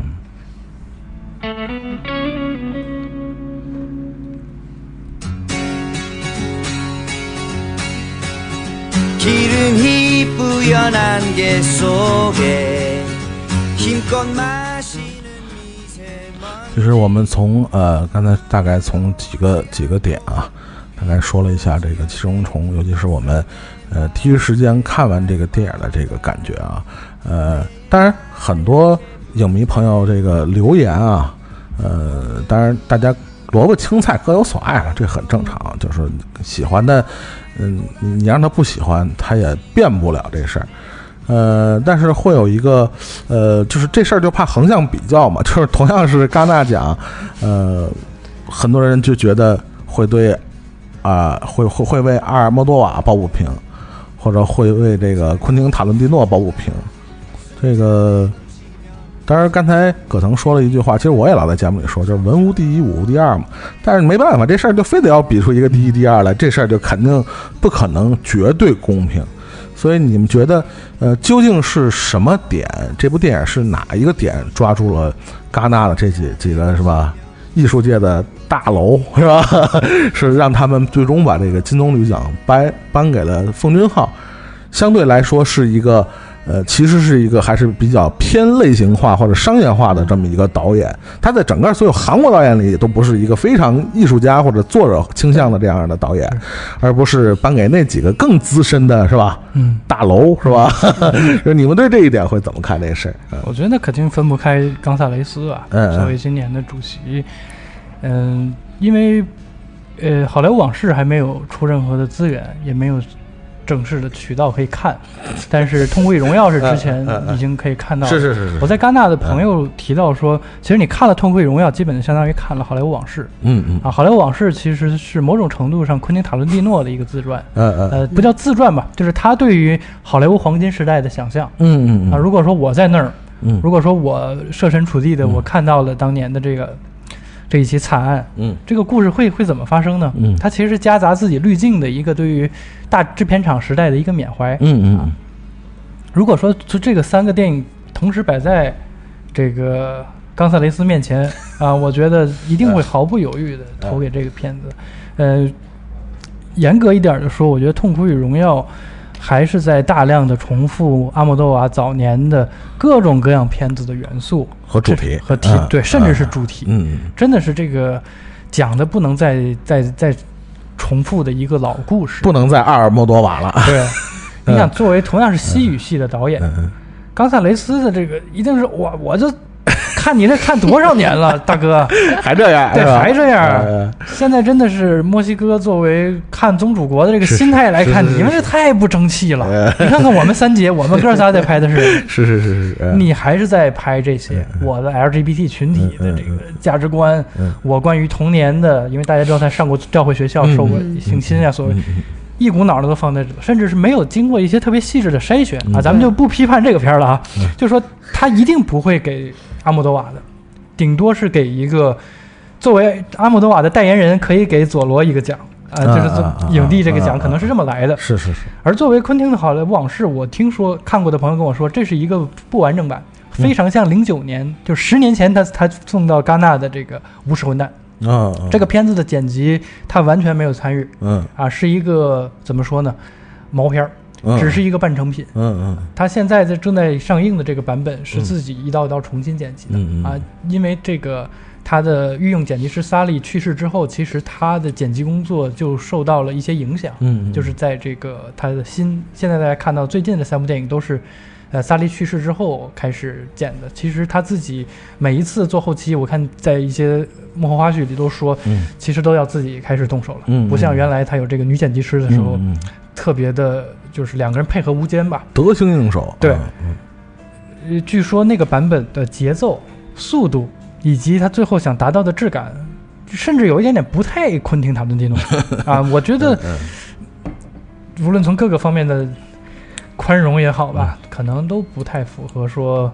恰逢你什么低俗小说获奖金棕榈二十五周年呀、什么这些可能都不不构成能够给他奖项的一个对，原因。又不是在你家院子颁奖，嗨，所以在今年这样的一个气氛之下，嗯而且确实是这个片子从各方面的完成度来看，应该是主竞赛单元这几个片子里完成度最高的。嗯啊，据说那时候的版本和现在上映的这个版本，就是现在大家看到流出这个版本的出入非常之小。嗯嗯如果说在五月份大家都赶着参奖，甚至连片头片尾、连字幕都没有做的情况下，能有这样的完成度，那一定我觉得是有相当的说服力的。嗯嗯。啊，只不过他可能有一些劣势，我觉得这次也是刚才一次勇敢的地方，就是在于敢于再次把奖项颁给东亚电影，嗯嗯，因为去年已经有了失之愈合，《失之愈合》和这个李沧东之间的大家的这个世纪大战啊、今年又敢于给奉俊昊，而且据说这个评分的呃就是投票的悬殊是非常非常高的，嗯。好像是满满票通过，哦嗯。哦哦，库里是吗？可以大大满贯，是是是是。其实说到了，呃，这个奉俊昊的这部作品，作为呃，就是可以说是韩国的电影的创造一个历史的这么一个得奖的作品。嗯，其实对韩国电影本身，嗯、我我因为我们不知道韩国国内媒体怎么报道的啊，知道吗？我我也不关心韩国国内媒体怎么报道，但是我们作为一个呃中国影迷，作为一个也是呃可以说是常年关注，或者是也是看了很多年韩国电影，或者是也是关注过韩国电影这几年的发展和变化的这个中国影迷来讲，呃，《寄生虫》拿金棕榈，确确实实是呃某种程度上是韩国电影达到某种高度的一个具有象征性意义的，我觉得是一个对它的就是欧洲 A 类电影对它的一个首肯的这么一个非常有标志性的这么一个事件，里程碑意义的，对里程碑式的。嗯当然，我们知道，回顾整个，我们就说，嗯，东东南亚吧，东南亚电影的这种发展历史，呃，从早期的，包括可能日日本电影，我们知道，可能最最最先在，不管是在在呃欧洲，在美国获得这个欧美的电影评论也好，还是他们的认可的，可能是最早是日本电影。对，后期的可能，比如到了八十年代，可能呃，包括七十年代，可能香港电影啊，包括华语电影的整个崛起，包括我们的第五代、第六代导演也开始在 A 类电影节开始拿奖，嗯，一直到今天，韩国电影是吧？我们知道，其实韩国电影的发展比华语电影发展要晚。晚很，要晚很多。嗯，但是作为后起之秀，呃，今时今日，不光是在呃，他在他自己的这个电影市场上已经，嗯、可以说是他他自己已经非常成功的守住了他自己的这个电影票房市场，同时又在这种艺术类奖项上获得了，比如说这种话语权也好，还是说他们这些。呃，艺术评判标准的首肯，就是某种程度上来讲，呃，《寄生虫》可以说是，呃韩国电影从发展到现在这几十年来的一个呃非常重要的一个标志吧。我觉得葛腾怎么看这个事儿？他得奖这个事儿，对整个韩国电影的发展，或者说对中国电影人的这个刺激，是不是有有有有一种启示性？嗯嗯我觉得先说韩国电影，呃，都都说这个让《寄生虫》这样的一个片子得奖，其实是某种程度上的矮化了韩国电影啊。我我觉得其实没有，我觉得其实它正好是代表了韩国电影现在展示在世界，呃，整个影坛上的一个位置的，呃，集大成或者说是多面体的一个体现。嗯嗯因为大家其实一谈到韩国电影，除了像李沧东导演、像奉俊昊导演、嗯像这个嗯，金基德，金基德、朴赞郁朴朴赞郁罗洪镇这些嗯，关注本土，同时又辐射东北亚局势啊，有这种心系天下的导演之外，他其实但是好像票房都不太好，这个嗯，对，早年早年间的韩国电影，他其实真正关心的还真的是这种中下层群体。弱势群体嘛，啊我原来还写过一篇推送，就是讲《夏女》这个片儿，嗯他曾经拍过好几个版本。对对对，对我说一到韩国电影快不行的时候就拍一个版本，是是最近那个版本应该是那个全度妍对全度演的那个妍演的，嗯。跟那个有点像，是的。跟寄生虫是的，很多啊人也提到了这个片子。对对对。对，其实《夏女》这个片子的演变，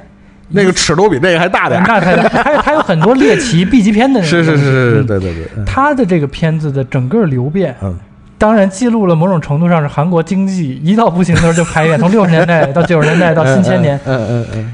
对于中下层群体的关心一直是韩国电影 DNA 里不可或少的一部分。嗯，。没错，嗯。然而现在人年轻影影迷在聊的韩国电影，提到的可能更多的是像《哭声》啊、《杀人回忆》这样的类型片，嗯嗯以警匪片的切口切进去，展示的可能是一个奇案、嗯。暴力的。咱们一会儿聊到相关的展开的，可能会聊到嗯《追击者》呀、嗯黄海》啊这样的片子，极端的暴力、极端的这种呃残酷对决的这种体现。甚至他的这种动作指导和爆破指导已经开始向海外输出了。是是是是，早年冯小刚用的，现在好多好莱坞电影也用到了一些，我还挺奇怪的。没错，嗯韩国动作指导，是是是，他用的是 MMA，加上各种其他的呃技巧，挺硬核的融合的一种动作。嗯嗯我觉得这这个片子就是《寄生虫》这个片子，恰恰是展示了韩国电影的多面性，以及它在世界呃影坛的一个位置。就是它既是心系底层，嗯嗯嗯想要展示我的这种关怀也好，嗯我的温情也好，同时在技巧上的高度的圆滑、完成度高、完完成度极高的这么一个体现，嗯这个其实是韩国整体电影工业的一个标志。嗯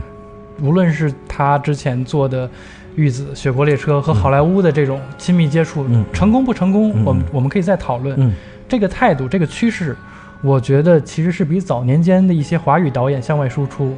要好很多的。嗯那时候可能只是奇观，以及动作，以及东方东方猎奇的一些满足，异国风情啊，而不是价值观和意识形态。没错没错。啊，真的这几部电影从斯多克到《雪国列车》嗯。到《玉子》，包括金志云之前给阿诺州长拍的这个纯粹的一个 B 级片，没错，你会发现它里头有非常深刻的东亚人特有的这种思维模式在里头、啊，还真的不同于传统的好莱坞对于科幻的想象。没错，对于所谓转基因食品的这种危害的这种想象，嗯嗯嗯。包装的这种大托拉斯、嗯。戕害个体的这种想象，嗯嗯它很东方，有一些田园的东西，嗯嗯。而同时又融合了大量的，因为他是一个特别喜欢西方文化的一个人，会发现《玉子》里小女孩在山间和猪玩这个段落，他用到了类似断背山那样的这种民谣嗯啊，是是典型的西方音乐，嗯，这种融合的完成度，其实也是韩国电影现在的一个一个体现。对，我觉得可能奉俊昊导演真的是现阶段韩国电影一个非常有代表性的这么一个人物。他既有既是拍了言之有物的题材，同时他又兼顾了这种呃老少咸宜的这么一个观赏性。嗯啊，同时兼具了票房和艺术性的这么一个导演。其实像这样的导演，在每个国家的这个电影环境里，其实都不太多这样的人。你能数到的，即即使是好莱坞，其实这样的人也是屈指可数的。当然，就是既是又能卖着钱，同时这个电影拿得出手，这种人其实并不是特别多，所以他能拿到奖，也是对整个，我觉得可以，也是对韩国整个电影工业达到一个高度的认可，对，对吧？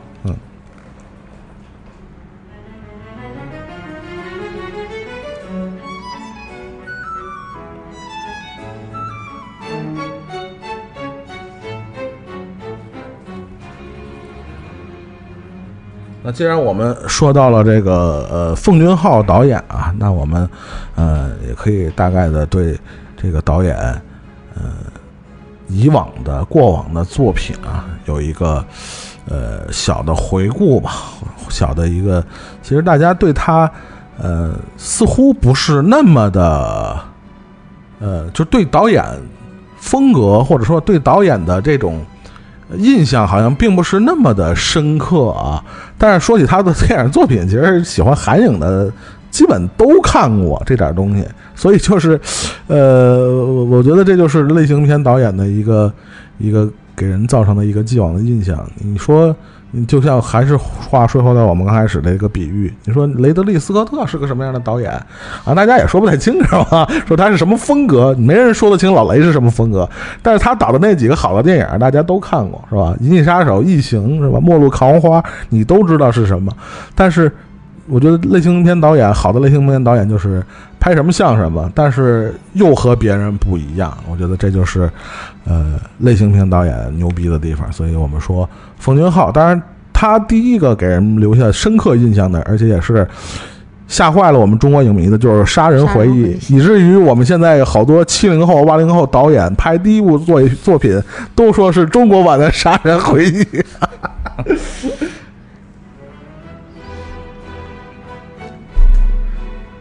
所以这个。应该是严格来讲，是从这个《杀人回忆》开始，呃，奉俊昊导演被大家更多的熟悉。但是他这几年的作品，因为可能是呃跨媒体也好，还是这个跟更多的，比如说跟美国啊、跟好莱坞的他们的这个电影体制去合作，嗯，就这两年的电影，这个葛腾有有什么样的一个跟他以往的早期的在韩国拍的这个作品，觉得有一些什么最大的一个区别？嗯。嗯，就拿玉子来说吧，我觉得其实他这个人的审美趣味，以及他想传递出来的这个主题和价值观，从本质上我觉得是没有特别大的变化。嗯嗯嗯。但是无论是从掌握的资源来看，还是说，呃，达到了某种地位，我想向更高的这个阶段去前进的这个方向，导致出他，嗯，我觉得这个不能叫膨胀。其实是一个正常的追求，嗯，一定是想做的更不同，更大一些。没错，我有一个朋友，原来是和希杰有非常深刻的合作，嗯嗯，他经常就去了解，就是想引进一些韩国导演。那还是早年间关系相对于缓和的时候，嗯，啊就问过一些韩国创作者，他说如果来中国的话，其实你最想拍的什么片子？在条件允许的情况下，啊，就是预算多少情况下，那就是可能科幻片吧，嗯。韩国的市场其实是不足以，呃，吃掉真正意义上的科幻片的。嗯在他们看来，当掌握了一定的创作资源的时候，我一定是向着更大市场前进的。没错，这个完全是无可厚非的。没错，没错啊。所以说，无论大家对玉子和雪国列车觉得你怎么抛弃你自己，你怎么背叛了你自己？早年间像母亲那样细腻的，嗯嗯，两两代人之间的这种爱与恨的交织，那么深刻的东西，你最后就变成了一个美国队长救世界。挺好看的，就变得肤浅了 啊，就变得这么二了。嗯嗯，大家特别不理解。但是我觉得从一个创作者的呃野心来看，我是特别能够感受到这种必然的成长的。比如说朴赞玉的这个斯托克，我就其实就特别特别喜欢。嗯。而且只有放在欧美的这个背景之下，他的这种所谓虐恋是能够成立的。你放到小姐这个背景下，它其实就是有问题的。你看，大家都操着一嘴的，也不是很正经的这种，在我看来是一种方言了，因为它讲的是日据时代的这个朝鲜贵族之间的这种生活状态嘛。这个东西你是不是必须得找尼可基德曼、马修古蒂这样的演员，你才能够起这样的范儿？嗯啊，放在好基友的身上，我觉得雪国列车也同样，你不找美国队长。你你不找这样的一套班底，你是不是就讲不了你的这个末日预言？嗯啊，所以说我觉得这种升级看来是必然，而你的成本升级了，你的阵容升级了，嗯你的价值观如果还保留在原来那样的，嗯还是一个小孩似的，嗯嗯站在一个相对低维度的去窥探世界的角度，而不是真正有创造一个世界的掌控力的话，嗯那是可能结局就是会导致像某种层面的失控。我记得当年《雪国列车》在咱们国内公映的时候啊，我我是始终觉得这部电影是被呃，不管是呃呃奉俊昊的影迷，还是一般的科幻影迷，是被低估的一部电影。它所承载的一些呃历史层面，甚至是文化层面的这种意义，实际上是被低估的。导演要说的事儿，远比我们看到它呈现的这个故事本身要说的要要要深刻的多。而且，就说美国队长的表现，呃，虽然很多人说克里斯·埃文斯没啥演技吧，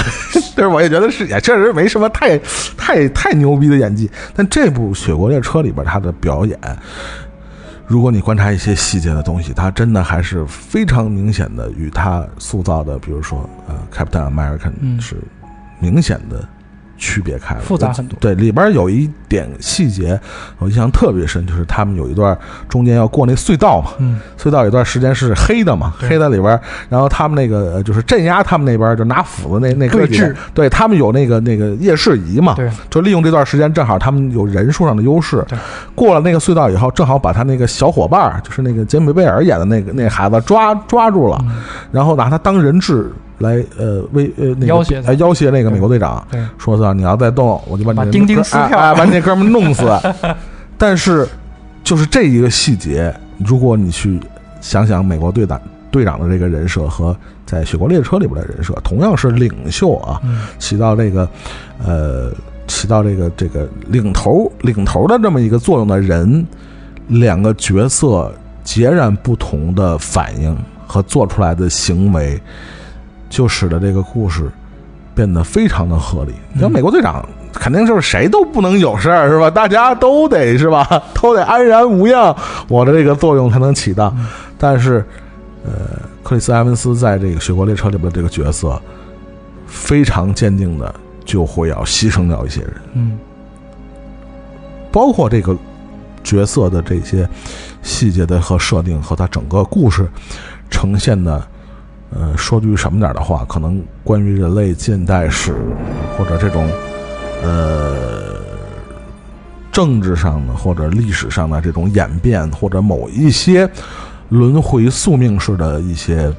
是这种、呃、导演所要传达的东西，其实我觉得，我我个人是非常喜欢这部电影，而且我也觉得是 是是被很多人低估了这个故事，他们可能觉得就是讲了一个 是吧，有点那个。什么的科幻这么一个主题，而且也不是那么的有什么奇观啊，因为你也知道这些年大家被好莱坞，尤其被漫威养的胃口都很大了，对这个视觉特效啊，包括对吧？你像黑豹被嘲笑成什么样，对吧？不打，对不对？所以就是大家对这个打不打，这个那个嗯视觉上的东西，其实要求还挺高。所以我觉得中国影迷这这些年影院的设备的这个升级换代，包括 Max 这种屏幕的这种数目的增加，所以大家对这东西还挺要求挺严。我觉得从某种程度上来讲，可能中国影迷比一般的地方的国家的影迷要求都胃口更吊得更大了，可能是。所以也是一般的要说的科幻题材，要是没有达到他们预期的心理的那种震撼感啊，或者那种视听要达到的那种目的，可能很多人就会不喜欢。我觉得也是，当时这部电影之所以会在国内遇到这个冷冷评啊，是是非常重要的一个原因，就是它可能，呃，但是所以说到奉俊昊，其实就是一个虽然。比如像《汉江怪物》这样的电影，当年被不光是在韩国影坛被票房如何的如何之高啊，包括对这个说说韩国特效当时已经达到这样的水平了。我记得国内当时在报道的时候也在强调这一点，说你看啊，韩国特效片已经达到如何如何水平。但是其实你回头看，不光是《汉江怪物》，乃至《玉子》或者是《雪国列车》，从来奉俊昊就是不会满足于只是。做一个视觉奇观的这样一个导演，我不知道你怎么看这个事儿。他拍这些所谓的视觉特效的这样的电影，啊，对风景好来说，当然，这个对于他来说肯定还是手段，因为毕竟一个拍这个还是离不开他的处女作，就是《绑架门前狗》。嗯那就是一个特别典型的靠戏剧推动人物关系变化、层层递进的这么一个故事。你想，他作为这样的一个起点的导演，而他三年之后就会拍了《杀人回忆》，之后他拍的是《母亲》，嗯。有这样一个流变的导演，他势必更关心的其实是人物关系，是更关心的是戏。剩下的，无论是各种各样的包装，我发生在一个末日的舞台，嗯。我发生在一个已经把饲养的猪异化成那样的一个世界，也只不过是他对于这个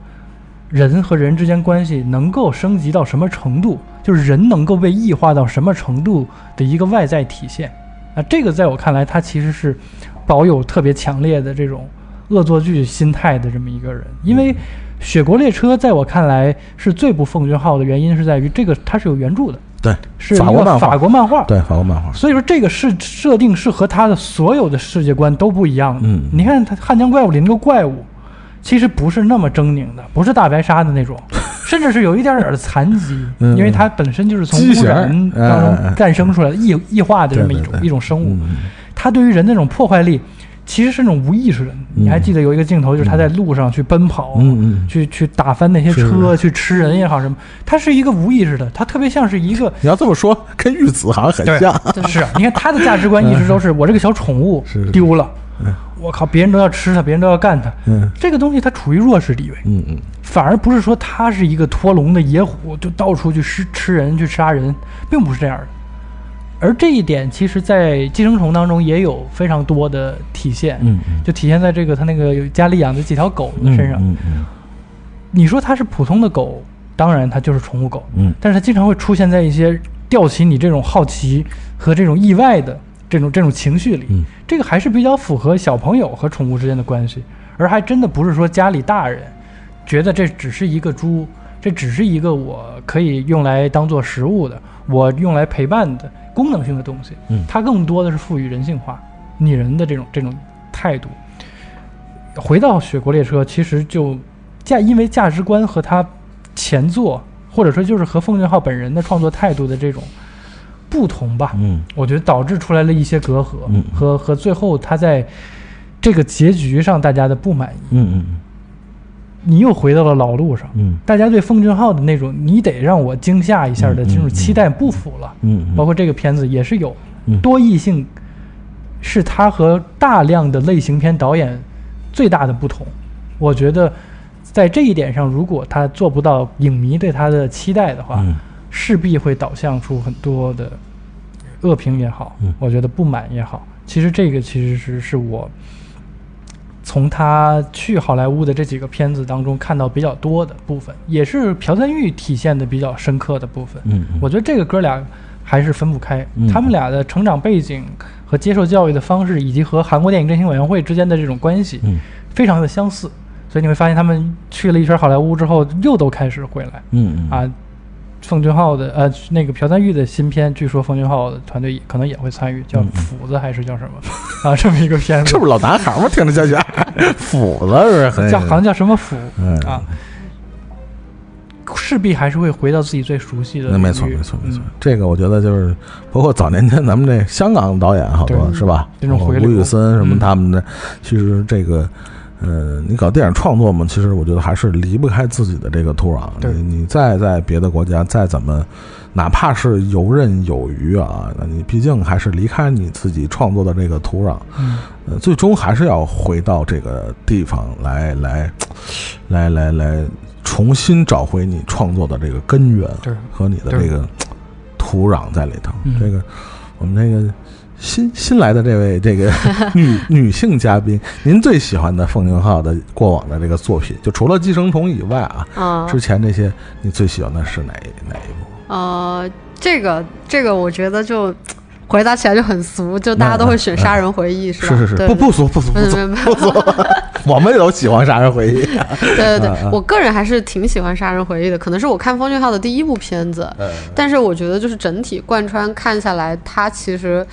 他做了这么多的尝试和这么多的选择之后，这个是我对他比较佩服的一个点，而且这些选择基本上没有大翻车。你看有一些就是被我们誉为大师的导演，他可能跟好莱坞做一些合作，然后拍一些突破自己类型的东西以后，就会大翻车，对吧？我们就不点名，然后 大家心里都明白。我觉得他没有大翻车，并且他其实一直是把他的风格也好，或者说他想表达的东西也好，一直坚持在做。反正我觉得他的就是他的整个思想的底色是很悲观的。嗯嗯他把不管是《雪国列车》也好，还是《玉子》也好，还是《杀人回忆》也好，他其实包括《寄生虫》，他其实都是把人推到了一个极致的境界里边儿。嗯你在这个极致的境界里边儿，看你去做选择。嗯因为反正我奉行的一个很朴素的价值观就是，你说什么不重要，你做什么才重要。嗯嗯就是你的这个行动是代表了你的 everything。嗯所以我觉得，当他把这些极致的环境建构起来以后，嗯比如说和玉子的那个那样一个大的生态环境，小女孩和一个她的猪。包括《杀人回忆》里边，你嗯其实从一开始他给你构建的就是一个那种看起来特别原生态，然后有点怪异的这样一个村庄的环境，然后连环杀人案的这样一个背景，他其实都是在不停的让你去让这个角色去做选择，让他去面对他人性中间他最不愿意面对的东西也好，或者说他最应该直面的东西也好，我觉得这个是他一直在坚持在做的一个，就是他的一个价值观吧。所以整体来说，我还是。比较喜欢这个导演，因为首先愿意做尝试，并且尝试没有翻车，嗯嗯然后尝试的过程中，他有一些自己新的东西进去，嗯但是就不会说是，比如说他拍科幻就是拍一个纯粹的科幻，嗯嗯这个我也特别能理解，就是比如说。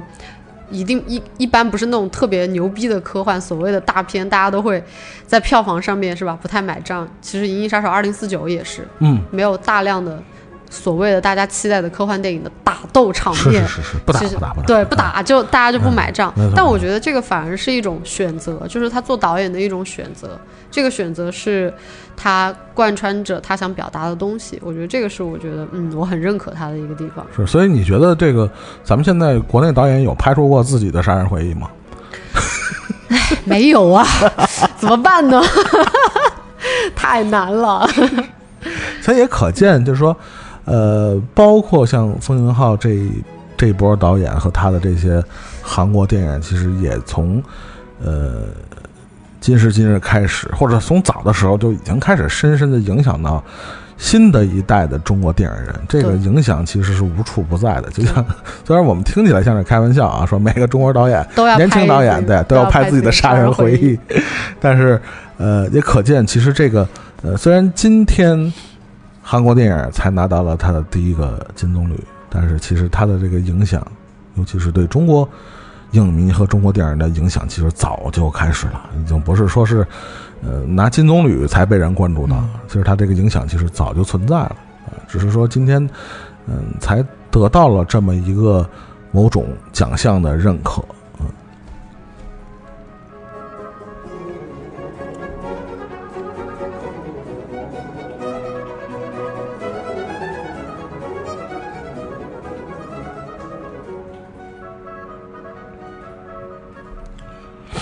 其实还是，嗯，说到这个今年的这个拿到金棕榈的这个《寄生虫》啊，其实，嗯，我也特别能理解很多影迷的这个这个这个观感和想法啊，因为去年其实有这个燃烧这样的珠玉在前啊，很多人就是特别惋惜。哎，去年拿金棕榈的是谁啊？对，那个《小偷家族》，差点忘了。但是因为确实这两个作品，呃，你真的很也像我们之前在节目里说的，也真的很难放到同一个纬度或者同一个标准去评判谁好谁不好。但确实很多人都为《燃烧》这部作品没能拿到呃金棕榈非常的惋惜。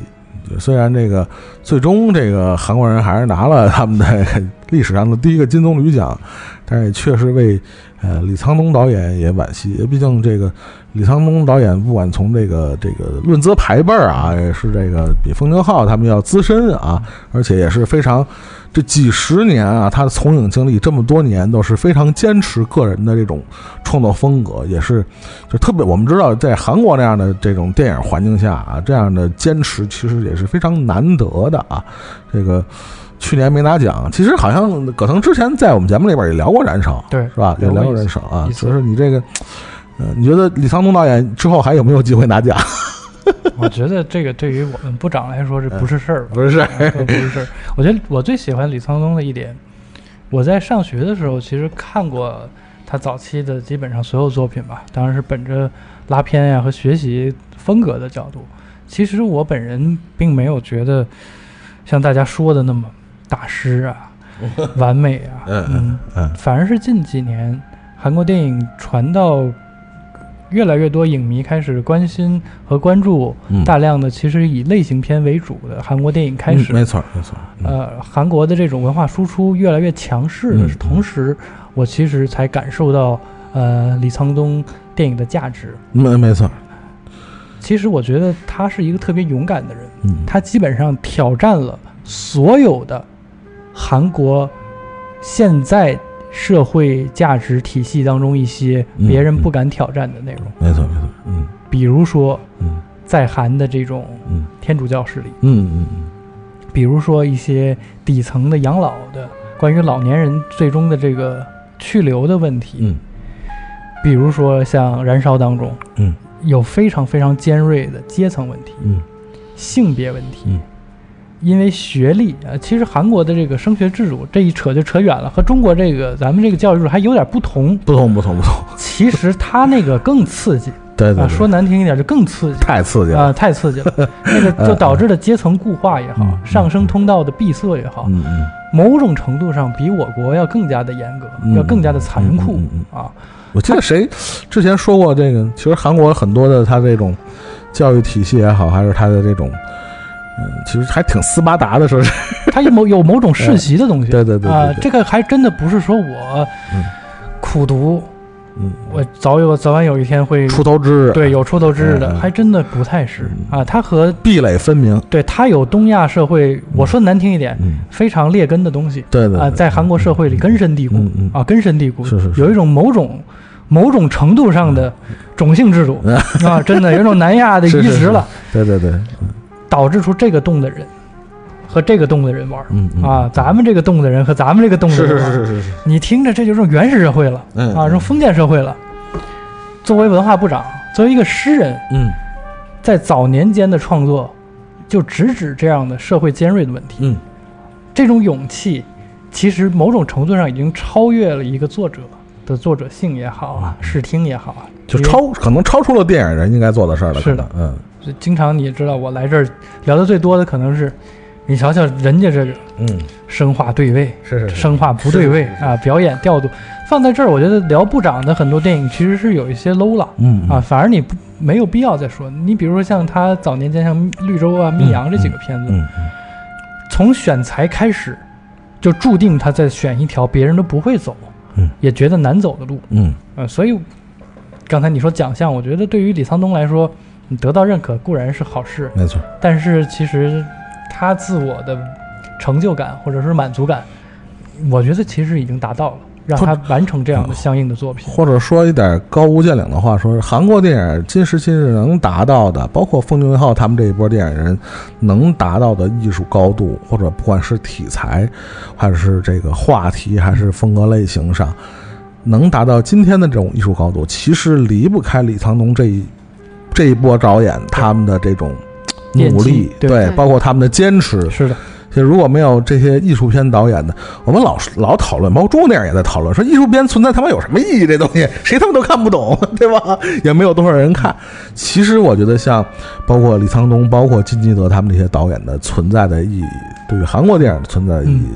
其实我们就能看到，他们其实就是帮助，呃，像奉俊昊这样的类型片导演，他们在。哪怕是相对来说更类型化、更商业化的电影题材里边，也能追求这样言之有物，对，甚至是能达到一定程度上揭露或者反映社会深层问题的这么一样的题材和内容。我觉得这就是可能是需要艺术片导演去做的，或者是去坚持的价值和意义的所在。对我再补充一点，就是除了他们在拓宽视野、嗯深化视听层面的改改变升级的同时，他们做了很重要的一点，这可能也是只有韩国这一批导演做到的，比如林长树导演、嗯嗯也拍过一版《夏女》的这个导演，还有李沧东导演，他们发起了当年非常有名的光头运动。是是是是，对，如果没有光头运动，我刚也想说这个来着。就不可能有现在开放的这样的一个电影制作环境，嗯也就不会有现在非常有名的韩国电影振兴委员会。就是刚刚聊的韩国电影产业的事情，嗯说是其实比中国电影产业发展的要。就是晚得多。起步要晚得多是，但我觉得它它其实过程是很激烈的。那是是是是，对这个韩国人一块儿一一贯就是搞激烈这块 对，它过程是是很激烈。同时，我觉得特别有意思的一点，说一点点我自己的小视角的一个看法，就是从女生的视角哈，就是我觉得他们的那个电影工业上的事情，其实你可以看他们的化妆品工业，有类这这我们真不聊这个。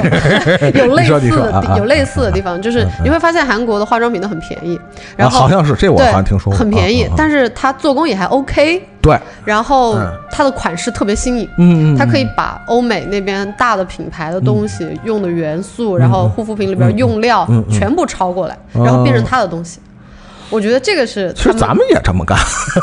中国的那个啊，就是我是说，就品质就没有那么的好。对嗯，就是包括你的。就是他，因为他做年轻人的市场嘛，他做的那个比较低价的东西是嗯年轻人的市场嗯嗯嗯嗯，他特别会捕捉你的那个受众心理，嗯。他特别知道你要什么，年轻人要什么，然后我这么做所谓的山寨也好，嗯。因为被并购是那个山寨，就是很早之前韩国就有这种山寨也好，就所谓的抄袭也好，但是他就很好的把它就自我消化进去了。嗯其实他们对待，比如说光头运动，或者说他们在产业中间对待外来的这嗯。些其他国家的电影也好，他们自己生态内的讨论也好，它的这个融合一直是做得很好的。我个人觉得，对对对。就真的类比到化妆品产业，他们是也是，我觉得，我觉得你的这个这个比比较，其实我觉得还是真的非常生动啊。对，我们它其实是一个有意思、非常有意思的，嗯就是你可以去看到的，包括你从封俊昊也好，从李沧东也好，朴赞郁也好，他们这些不同的导演身上，你看到的东西是特别复合的。就是你看日本电影，嗯你特别明显的知道这是日本电影。没错，没错哪怕是说失之愈合那种稍微偏作者一点的，它稍微文艺一点的，或者你去看类型一点的，你都知道这是日本电影。但你看韩国电影，你就会觉得它是一个特别复杂的生物。嗯嗯嗯嗯，它在类型的风格上面的把控，你说暗杀、恐怖直播，嗯就之类的这种，就是再到李沧东这种特别作者的表达，嗯嗯哦，它是一个很多元的一个东西。我觉得这个跟他们整个产业的急速发展和他们在这个急速发展中，他们特别激烈的去做的一些抗争也好，他们的坚持也好，都是密不可分的。就是整体的来看，其实我刚才你说的那点觉得特别好啊。这个我觉得化妆品这个，这虽然我不了啊，嗯但你这么一说，我就大概能明白个七七八八。呃呃，化妆化妆品可能比如说你刚才说到，比如说模仿，嗯，呃，国外的一些品牌，其实它电影未尝不是这样，对吧？就是我们刚才说的，它的所有的这些商业片、类型片，其实就是高度的学习了或者集中学习了好莱坞的这种呃方式或者它的类型，甚至里边有大量的，其实之前跟葛腾也聊过，就是大量的有有港片的这种元素在里边。其实它也是一个不断的在学习、在模仿的过程。而且它就是我不怕抄啊，我就是抄，我就是学，怎么着？就是我觉得这个勇气也是很牛逼的。是是是是，人家同样一个本儿，人家拍就比我们中国这版的好看，你这东西就是，哎呀，确实是没办法，这是是吧？经常我们老说这个。呃，这几年这个中国和韩国之间也经常出现这种所谓一一本一本两拍嗯多拍对是吧？对，重返二十岁什么但是之类的。但是人家的拍的都比较好，这个事儿就是，呃，确实是个问题。这个，呃，但是呃，刚才葛腾说的这个，我觉得呃非常关键的一个需要我们注意的地方就是，呃，有些方式或者有些方法，可能只有在韩国这样的一个文化环境或者文化土壤土壤里边才会诞生，或者才会起到效果。就是，呃，有有些东西可能我们可以借鉴，我们可以学习，但有些东西可能因为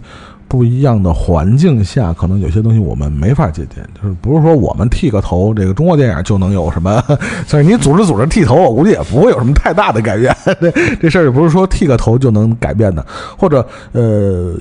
有些他选择的方式其实值得商榷的。呃，我们我们可能只是是唯结果论，可能今天的结果好，我们觉得这种对呃方式可能会觉得是一个值得，比如说值得集结的一个方式，但是呃，站在一个更更更国际化的一个视角，可能一味的，当然因为韩国这个市场毕竟它小嘛，对吧？就是说。它抵制，我觉得有它积极的作用，因为它不抵制的可能就完蛋了，就是很简单，这就被淹没了。那咱们国家这个市场呢，就是说，就是你再投点，我觉得一年再进一百部好莱坞电影，我觉得应 该应该也问题不大，是吧？也也不至于淹没我们所有票房的和份额在里头。还有哪吒呢，对，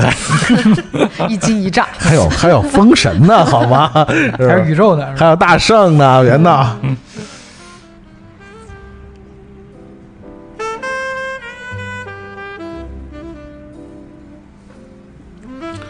嗯，说到去年的大家非常可惜的《燃烧》，呃，另外有一个呢，呃，好像呃，大家后来看完了，觉得也其实也算实至名归，就是呃，多多少少和这个电影，就是我们今天聊谈的《寄生虫》，呃，你去比一下呢，也有某一些是吧？这个嗯内容或者题材上的相似性的，嗯就是我们知道是这另外一个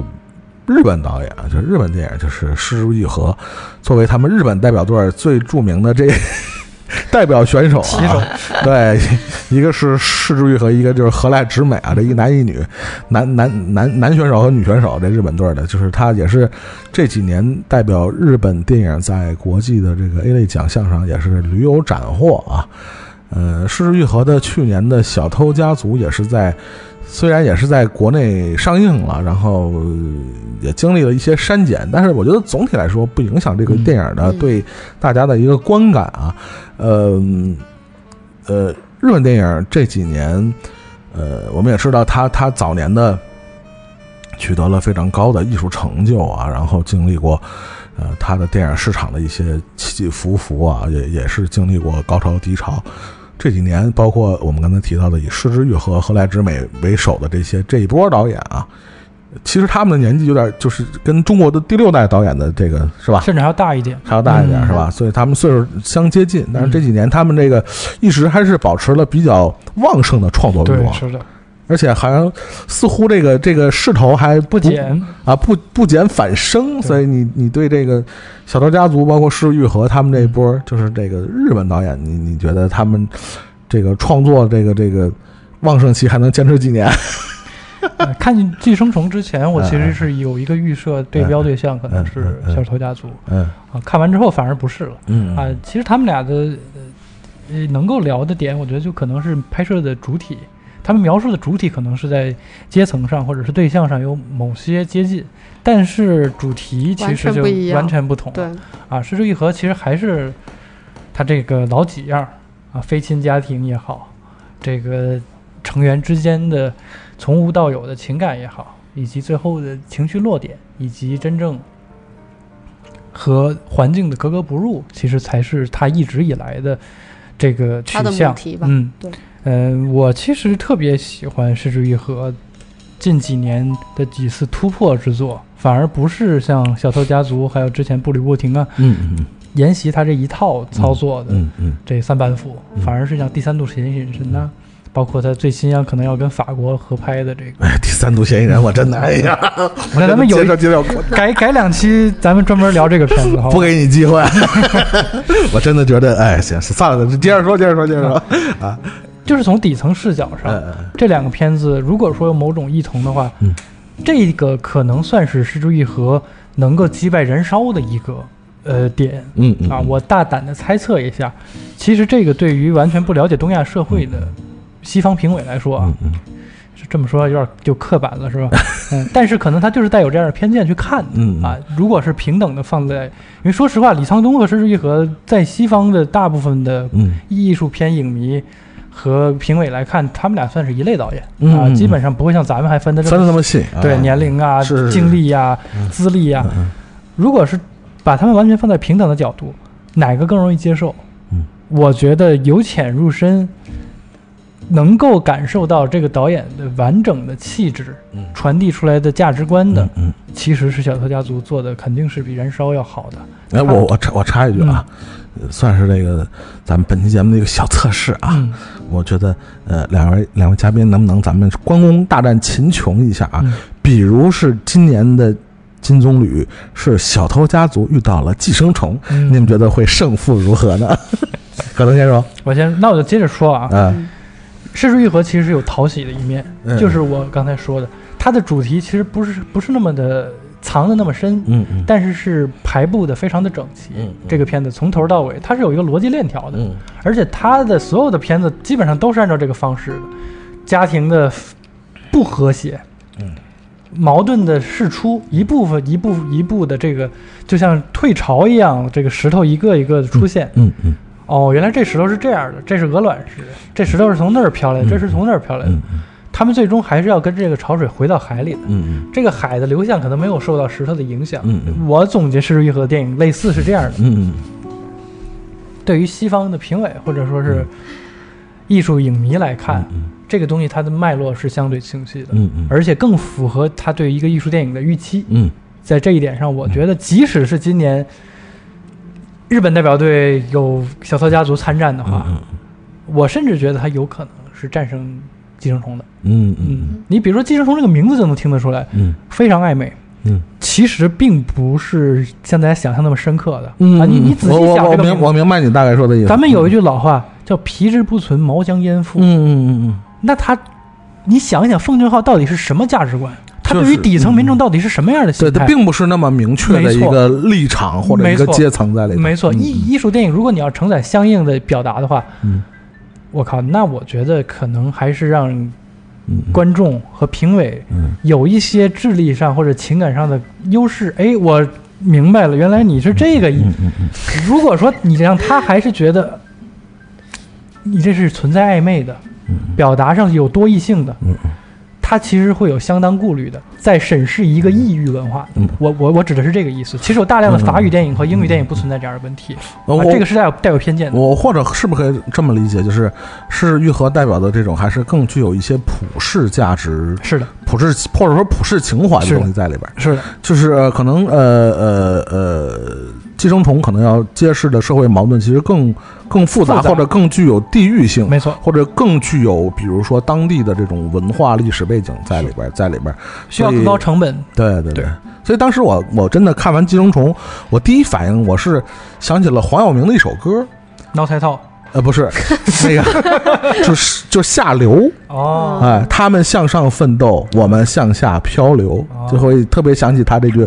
歌里边的歌词，所以呃，你要觉得关公战秦琼的结果会如何？我觉嗯得嗯就是你刚刚一抛这个问题，我想肯定是小偷家族，啊就是毫无犹豫因为我觉得就是。呃，你们刚刚说的那个普世也好，什么也好，在我看起来是失之愈合占了一个更宏观的视角，嗯嗯他看的是人生，嗯，看的是生命，嗯嗯但是就拿《寄生虫》这个片子来说，它其实看的是一个具体的问题，嗯嗯，它讨论的是一个就是更加的极端的，或者说更加一个点的问题。激烈的，对嗯，但我觉得《失之愈合》它所有的片子，你看它虽然之后讲家庭的事情，讲这种很简单的人与人之间的关系，但是它给你看完以后的感觉是，我在一个宇宙之中，嗯嗯就我在这个宇宙之中，我有的时候是孤独的，嗯。我有的时候是在独自漂泊的，嗯。有的时候我觉得我跟人之间有若有若无的连接。你看到的是生命，就是对我来说，嗯。我觉得它传递的给我的世界更广吧，就是相比于《寄生虫》或者说相比于奉俊昊这个导演来说，他完全是不一样的一个世界观。嗯所以我觉得从我个人的喜好角度来说，或者说我站在所谓的评委的角度来嗯说，我肯定会投，还是会投《小偷家族》。嗯，包括刚刚他说的那个多异性，其实我觉得也是一个非常重要的一个参考元素，因为你越是讨论这种具体的问题，你越是就是你作为一个稍微有逼格一点的导演哈，咱们这么说，你越讨论具体的问题，其实你越不应该给具体的答案。嗯，没错，所以说，寄生虫一定会有这个多因性在里边儿，包括很多人看的说，我以为就是批判那个富人阶级呢，结果他没有批判，好让我生气啊。嗯他们也不值得批判，但是其实他讲的就是这种所谓的唇寒齿亡也好，嗯因为你看在寄生虫里边有一段，就是他们那个管家离职的两天，他妈妈完全没有办法 handle 这个家庭，对对，就是那个漂亮的妈妈，她什么么都做不好，所以她特别着急找到一个管家。很显然，他离开了所谓的这个下层，他也是活不下去的。没错，这是一个互相的一个寄生的一个关系，嗯不是说一定是穷人寄生上流或者怎么样之类的这种状态。那他这个多异性跟小偷家族带给你的那种，就不是说多异性吧，它带给你的是更多的一种思考，或者说你的一种领悟的东西。我觉得小偷家族还是更胜一筹，失之愈合还是更胜一筹。二比零，有没有有没有像那个网上那种那个史诗级说唱对战 battle battle，如果是《霸王别姬》对小偷家族呢？这没完了，这点事儿太是吧？难了。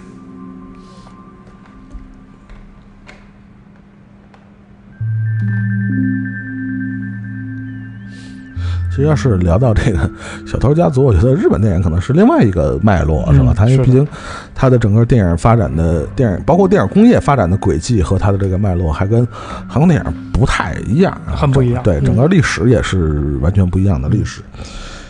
其实呃，刚才其实大概我们把这个重要的这个韩国代表队的几个代表选手，其实大概都聊了一下啊，李沧东啊，包括对对对对，但是好像有一个。呃，有一个人，其实我们节目里边在别的主播和别的嘉宾也会提的比较多的名字。其实刚才葛腾也提了，就是罗洪镇。嗯罗洪镇其实，呃，出道这些年，一个是比较年轻的导演，再有一个他确实这个产量还挺低的，嗯但是他几乎每一次出手，还真的都给大家留下非常深刻的印象。反正我个人也是非常喜欢《黄海》和《追击》就不说了，呃，哭声，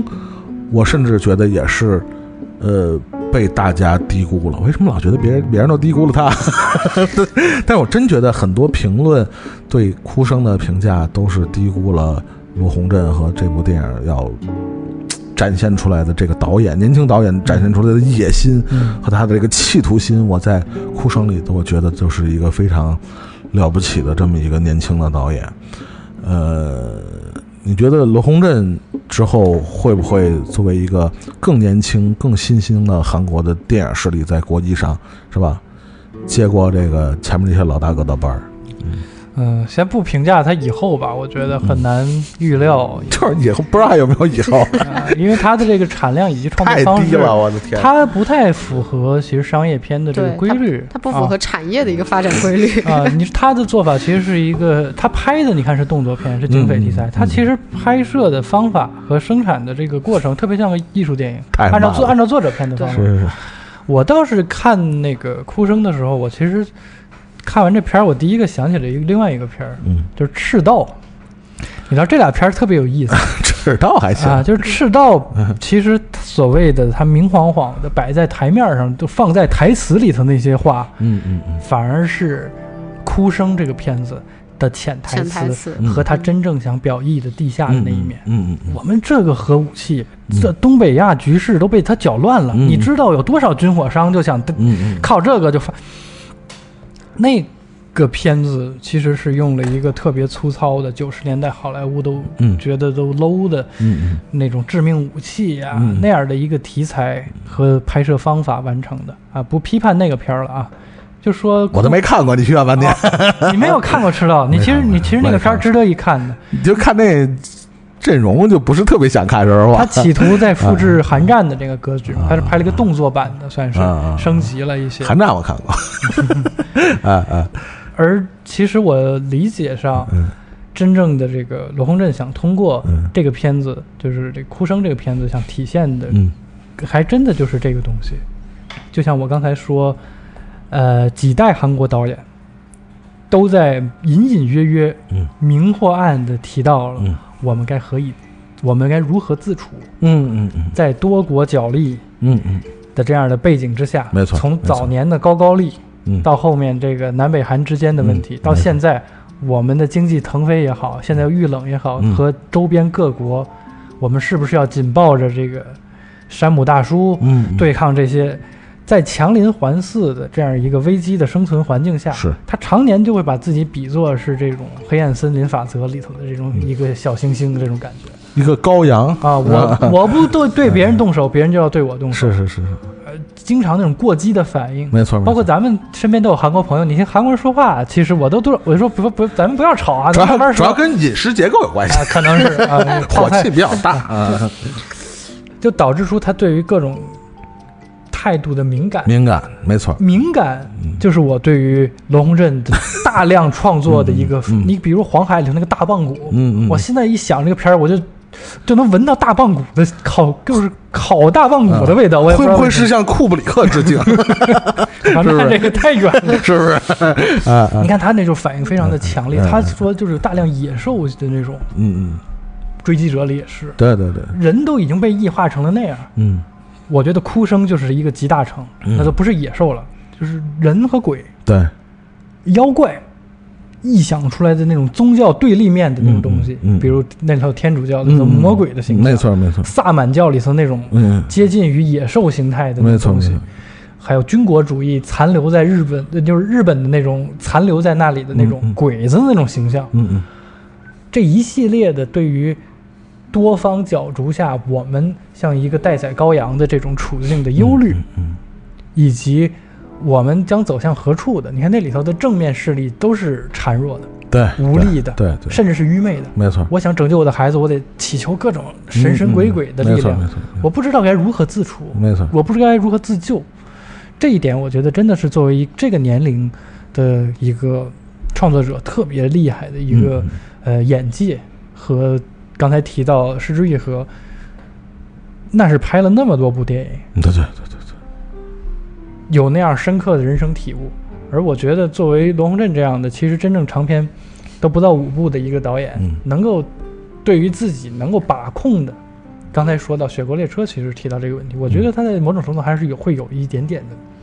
失控，嗯因为他嗯。毕竟是第一次处理这么复杂的这么一个题材。呃，就像很多人感觉就是真的就是可能要装的东西太多了，对，你想说的太多了，就是太多了，就是，但是我我还是特别欣赏这种年轻导演啊，嗯，就是反正想说的话多，总比没什么好说的强，你知道吗？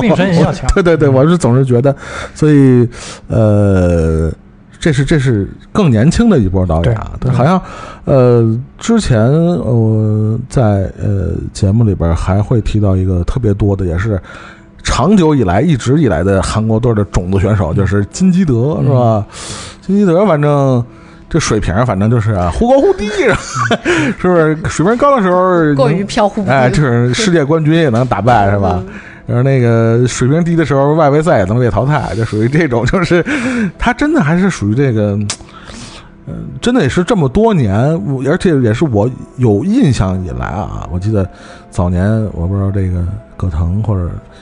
这个咱们这女嘉宾多大岁数啊？反正看起来也是很年轻的样子啊，起码是。其实我我们早年就是看那盗版碟啊，就是有有韩国，因为有开始追韩国片的时候就已经是碟了。嗯，是港片儿，就是还早期就是录像带嘛，就是到韩国片儿基本就是都是碟了。打口碟吗？呃，不，打口不是打口是 CD 啊，哦我们听音乐 CD 是早天儿早年听看那个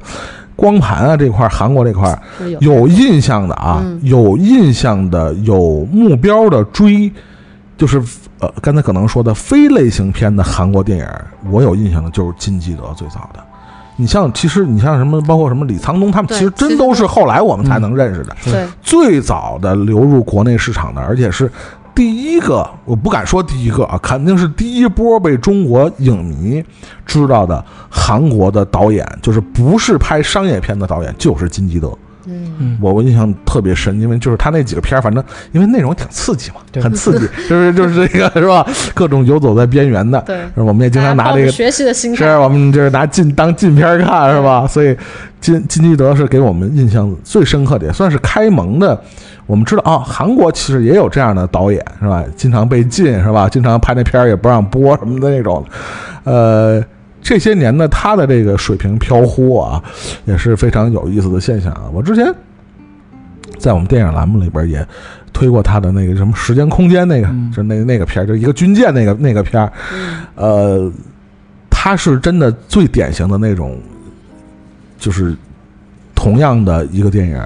然后周围的人会评论的真的非常两极化。在金基德这块儿，真的就没有一个中间的一个评价，喜欢就是喜欢，不喜欢就是垃圾，就是真的 骂的一无是处。就真的，我觉得他这样的导演也是算是韩国电影的一个一个异类奇葩了奇葩嗯对。哎，对，而且这几年还有丑闻是吧？对，这丑闻还不少，我操！而且鸭嘴还挺硬，而且还得不认，我觉得这一点还挺狠。尤其你知道，在整个的，比如好莱坞这迷兔咱就不说了啊，这已经是就是好几个大哥都已经折了，这是啊。第二波的过去了。哎，对对对对，但是因为我觉得可能跟整个东北亚的影视呃娱乐文化环境可能还是有一点关系，但是即使是呃，就是男权坚硬如东北亚地区啊，这个韩国我们也知道这个嗯。男权文化也是非常强的这么强势的这么一个文化环境，但是我看也渐渐的有些人也盯不住了。但是金基德这事儿呢，嗯，金基德这事儿你怎么看？这不就跑中国来了吗？是吧？就盯不住了呗。哎，是吗？他拍什么呀？在中国？他现在就在中国融资，他要拍中国电影。我操！嗯，我觉得这事儿阿修罗之类的，这这这不太靠谱。嗯，反正近些年我对他的这个评价也好，关注度也好，是急速下降急速下降。对啊。我第一次知道他，其实是在很多年前考电影学院的时候，嗯，那除了艺考的时候学的，是对不是？考题里头提到过他，所以我才大量的去看了他的片子。说实话，一直对他的这个观感不是特别好，呃，包括当年看他的一些所谓禁片儿，这个可能也是失望吧。是是是，不是那么刺激是吧？而且后面他这个刺激有点超越了一个年轻人的对于这个世界观的影响，所以导致就是 有阴影。有生理不适，对对对比如像圣伤啊，对对对，经常产莫比乌斯，对对。哎呀，就渐渐的，其实他再有新新作，其实本能的会开始屏蔽嗯啊。但是早年间，说实话，我第一次对于说宗教电影这个东西有概念，就是从他的这个《冬去春来又一春》这个片子开始的。对对。那个是我觉得我唯一能够接接受的他的一个电影。对，嗯，那个片子其实我一直都不是特别能够接受的，就是正面拍摄宗教题材嗯啊，因为我倒是挺早就喜欢看各种各样的片子，嗯但一直对这种题材，可能之前都是西方拍，因为我家里不知道为什么有一套伯格曼啊啊，不知道为什么。对对对，也不是我 也不是谁买的，就是有那么一套，还是 VCD 啊，连连这个简体字幕都没有，是个繁体字幕你。难道没有想问问的欲望吗？问过呀，都不知道是谁的？都不知道哪来的。我操，那有点神秘了。他的很多片子我都很喜欢直到后面我开始学习电影和了解这个人之后，才发现他大量都是跟宗教有关啊，因为他就是个这个教徒嘛。对对对，跟北欧文化也有关系。渐渐，我其实反而对这个东西有有一点点的抵触。我觉得这个不应该是布道，或者是呃作为某种宣扬的一个手段吧在你这个故事当中。当然，我还我非我个人是非常非常喜欢伯格曼的。嗯嗯其实真正融化我这个坚定的这种这种信念的，啊其实就是他这个片子。我发现，哎，并不出，并不突兀。嗯。啊，并不是让我感觉到那么刺激，即使是和我的价值观有冲突的。嗯我在重我因为他我又重看了很多伯格曼的电影，《西域呼唤》《芬尼·莱珊娜》，我就觉得嗯嗯。嗯是可以的，你这种方法其实是可以的。嗯嗯。后面导致我反而对金基德的很多片子又产生了就是不好的评价，就是你瞧瞧人家 啊。拍的那么好，你再瞧瞧你。啊。啊，这样你有了对比之后，你会发现所谓的艺术电影，即使是讲不一样的语言，嗯有不一样的价值观，嗯手艺上的差距还是非常明显的，所以导致其实近些年我对金基德导演的关注度可以说是很低了。嗯嗯，可以说是很他这新片基本上我都没有再怎么，就是圣殇之后的新片吧，嗯我基本上都没有再怎么看过。嗯嗯，所以这个 这个作为这个叫什么？韩国种子队的这个编外选手，就是就是一会儿编内一会儿编外，就是这种那是也是哎是挺奇怪的啊。这个看主要是他的那个，我觉得他就是有的那种文艺片，真的会给你一种很作的感觉。他是就是故意的嘛，你就就感觉对，就是那种，就特做作，你知道吗？嗯，就是他就是要恶心你嘛，对，就你觉得就就是让你不适嘛，就是为了就觉得就何必呢？就是因为你要传达什么样的故事，或者是说你要讲一个什么样的主题，都有更就是有有贴合的方式。嗯然后他那种就是非得要把那调拔到那么高，嗯，然后非得要让你觉得我靠，你这就是不一样。嗯，就是我觉得这个特别青少年，你知道吗？teenager 十六岁要贴标签，自己跟别人不一样，嗯就这种状态。对对对，他有时候确实是会体现这种，就像我刚才说的，就是比较新的那个什么时间空间人类那个那个，就是其实你要但是其实这种你你往下一深挖，你发现它其实底上它的价值观并没有什么能够带给你真正新的东西的地方，这个就是让人失望的所在。嗯，就是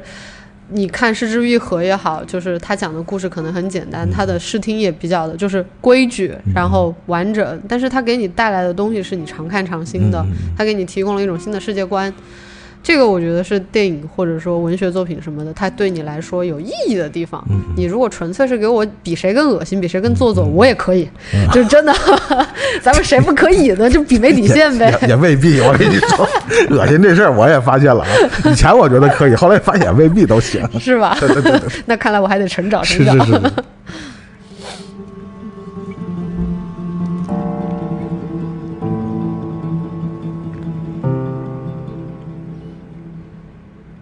其实说了这几个这个近几年拼杀在这个欧美的各大奖项里边的这个，算是韩国代表队的这几个这个种子选手啊，嗯、我们其实其实还是想把话题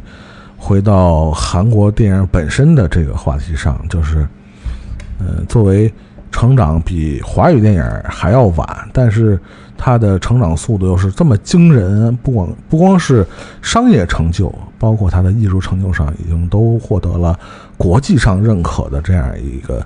大的一个群体啊，对于中国电影的这个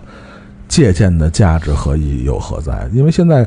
葛腾也作为这个算是业内人士了啊，就是你你觉得韩国电影这些年能借鉴的最大的一面是什么？葛森说去剃光头，对对对对。先剃光头的，还有还有剁手指，哎，这个太狠了，这个雅啊，库扎，呃其实是从呃内容制作到整个宣发模式，我觉得他们近些年整个韩国电影工业的高度，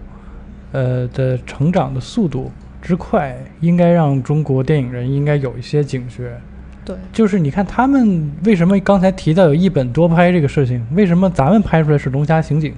为什么他们拍出来是叫极限 你？这就是直接点名道姓还行啊，我没有说这个两个的哪个好哪不好，对啊，到到底怎么样啊？大家其实是心里有一个评判标准，戴着眼睛自己看去啊对。真的不是简单的说人家的特效好，人家的爆破好啊，我们拍《寻龙诀》就得找韩国的这个动作指导。嗯其实你看那个片子的动作，它其实就很复合，它不光是说靠武打，因为它原作里这几个角色也并不是会传统的武术，有大量的这种钩爪呀，其实就是那种可视化的威亚。为什么在广泛的呃类型片团队里大量的使用韩国团队？从中期的这个拍摄到后期的特效以及呃宣发的这个模式，我觉得就是和他们这些年摸索出来的这一套行之有效的、可以批量复制的，当然这个是主要针对商业类型片的这套模式有关。他们真的很善于总结。刚才说到可能化妆品啊，或者是相关的这种消费领域吧，化妆品，啊从相关的一切衍生出来的娱乐，大家就能够感受到为什么韩国的女团，为什么韩国的练习生回到国内之后就那么吃香，感觉素质就这么高。他们就已经在按照生产口红的方式生产偶像明星，啊，按照生产 T 恤的方式去生产电影海报，按照生产游戏的方式去生产一部电影一个作品。我们说它可能只是说这个是类型片、商业片，可以这样啊。我们作者性、我们的民族性要通过每一个呃优秀创作者，他们就是在忽略了个体差异的前提之下，就相当于大家都站在同一起跑线，观众也是面对同一批观众，他的生产出来的水平和完成度、接受程度就是要高。这种整体的差距，其实真的是值得中国电影人要去提醒、要要要要警惕的一个非常重要的点。总是说咱们可以学习这个，可以学习那个，但是整体韩国电影工业的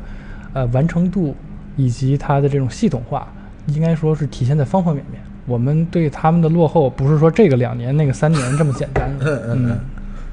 就是要追的路还很长，对嗯，要追的很长。对，其实我是觉得，就是刚刚聊到那个韩国产业，他们其实发展很发展的比较晚，但是发展的很激烈，其实就是一种他们面对市场竞争的，他们面对的这个市场竞争，其实会比我们之前会更残酷，因为大家总觉得中国是一个很大的地方嘛，然后还有这么多，还有这么多人口我们没有开发，还有这么多的小小城市、小农村我们没有没有压过去，还有这么多的未知的市场，但是我觉得实际上。这个竞争意识反而是对于韩国电影来说，是促进他们去借鉴也好，去融合也好，去批量化生产也好，对他们来说是一个非常重要的一个影影响因素。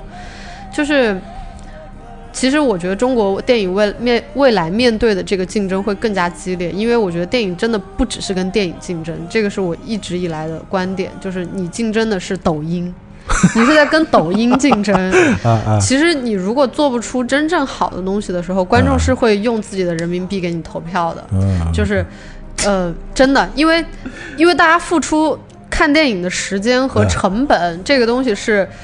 这个东西是一定存在的，金钱也好，交通也好，时间也好。那既然都是为了去收获一点多巴胺，是吧？那我在家刷个抖音也挺能收获多巴胺的，对于很多人来说，而且这个东西还是免费的，这个东西还是无限刺激你的，只要你愿意看，你可以一直看。嗯，所以我觉得你要就是中国电影得要意识到自己，其实是在一个真的非常严酷的竞争环境里面，大家有时候其实挺容易懈怠的。我觉得，就是作为作为行业从业者，真的很容易懈怠，很容易放低自己的标准。我觉得这个东西就是，如果你真的一直这样，很容易把自己玩死。抖音也是对手啊！真是，哎呀。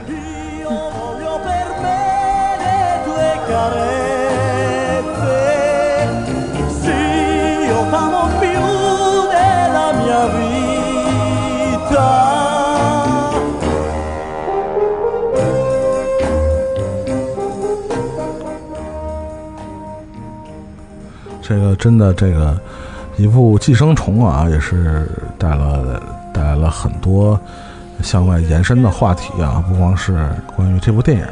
关于这部电影的导演，呃，包括韩国电影以及韩国电影对这个中国电影的这个影响和这个借鉴的这个学习的价值啊，我觉得，嗯，不知道什么时候咱们国家电影再拿金棕榈啊，是吧？这是好像也有也有些年头了，这事儿是吧？是吧？所以，虽然我们不能把拿奖作为一个唯一评判的标准，它确，但它确实是，呃，是某种呃象征，或者是确实是也代表了某一阶段的呃一个，不光是电影人，甚至是电影工业发展的一个水平高低的这个这个这个我们刚才说嘛，象征的一个意义嘛。嗯，今天的中国电影可能，呃，我们当然希望有更多的哪吒啊，希望有更多的大圣，也有希望自己的宇宙，是吧？希望更多的人去去看电影，去进电影院看电影。同时，我们也希望有像呃《寄生虫》这样的电影。我觉得真的《寄生虫》去拿奖，嗯，对我们来说。一个非常重要的一点就是，谁说这个商业性和艺术性是不能兼顾的？之前我记得很多年，中国电影都陷入了一个怪圈的讨论，就是 左还是右？对，左还是右？是艺术还是商业？就非得一刀切。哎，二者只能选一，是不是？他俩掉水里，你救谁？这事儿是吧？就是，嗯，但是寄生虫。拿了金棕榈以后，在韩国国内也是进入了它票房的前十，然后也是非常受到这个普通影迷的这个这个热爱和追捧的。所以这一点，呃，我觉得也是韩国电影这些年它发展给中国电影的一个启示之一，就是商业性和艺术性，呃，你既能做到大家爱看、喜欢看。又能做到言之有物，我觉得这是韩国电影一个，呃，它发展的一个非常有意思的一个特点。呃，但但是我就我觉得不是，当然所有人都能做到这两者兼顾啊。但是确实这两主两者兼顾是是可能的，起码这是韩国电影向我们证明了这一点。就包括像刚才二位嘉宾说的这个问题啊，就是同样的剧本，为啥人家就做的做到又能拍的好看，然后故事讲的还顺，是吧？同样的剧本，咱这儿就讲的就是。是吧？又不好看，这两头都不占，你这真是要了命了，是吧？原来好歹还占一头，是吧？现在一头都不占，你这个就是，哎，是。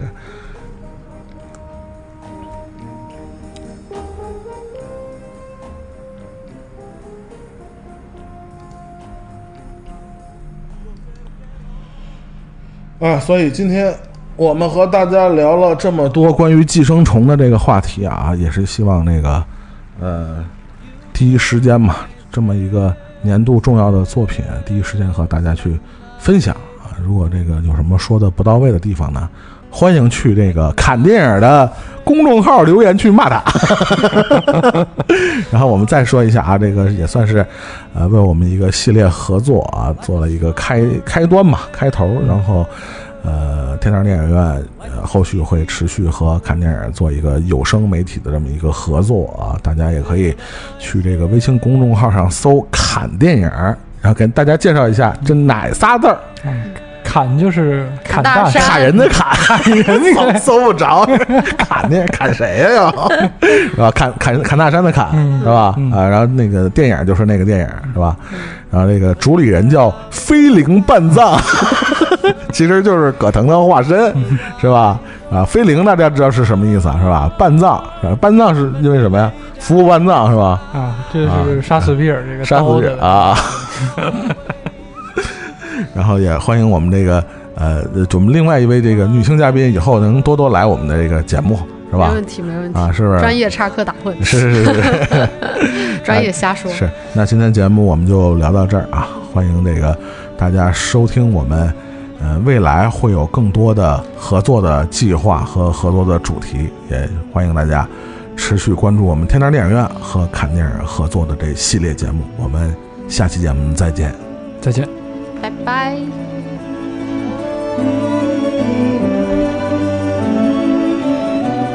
Let me give my life to you. Come, let me love you. Come, love.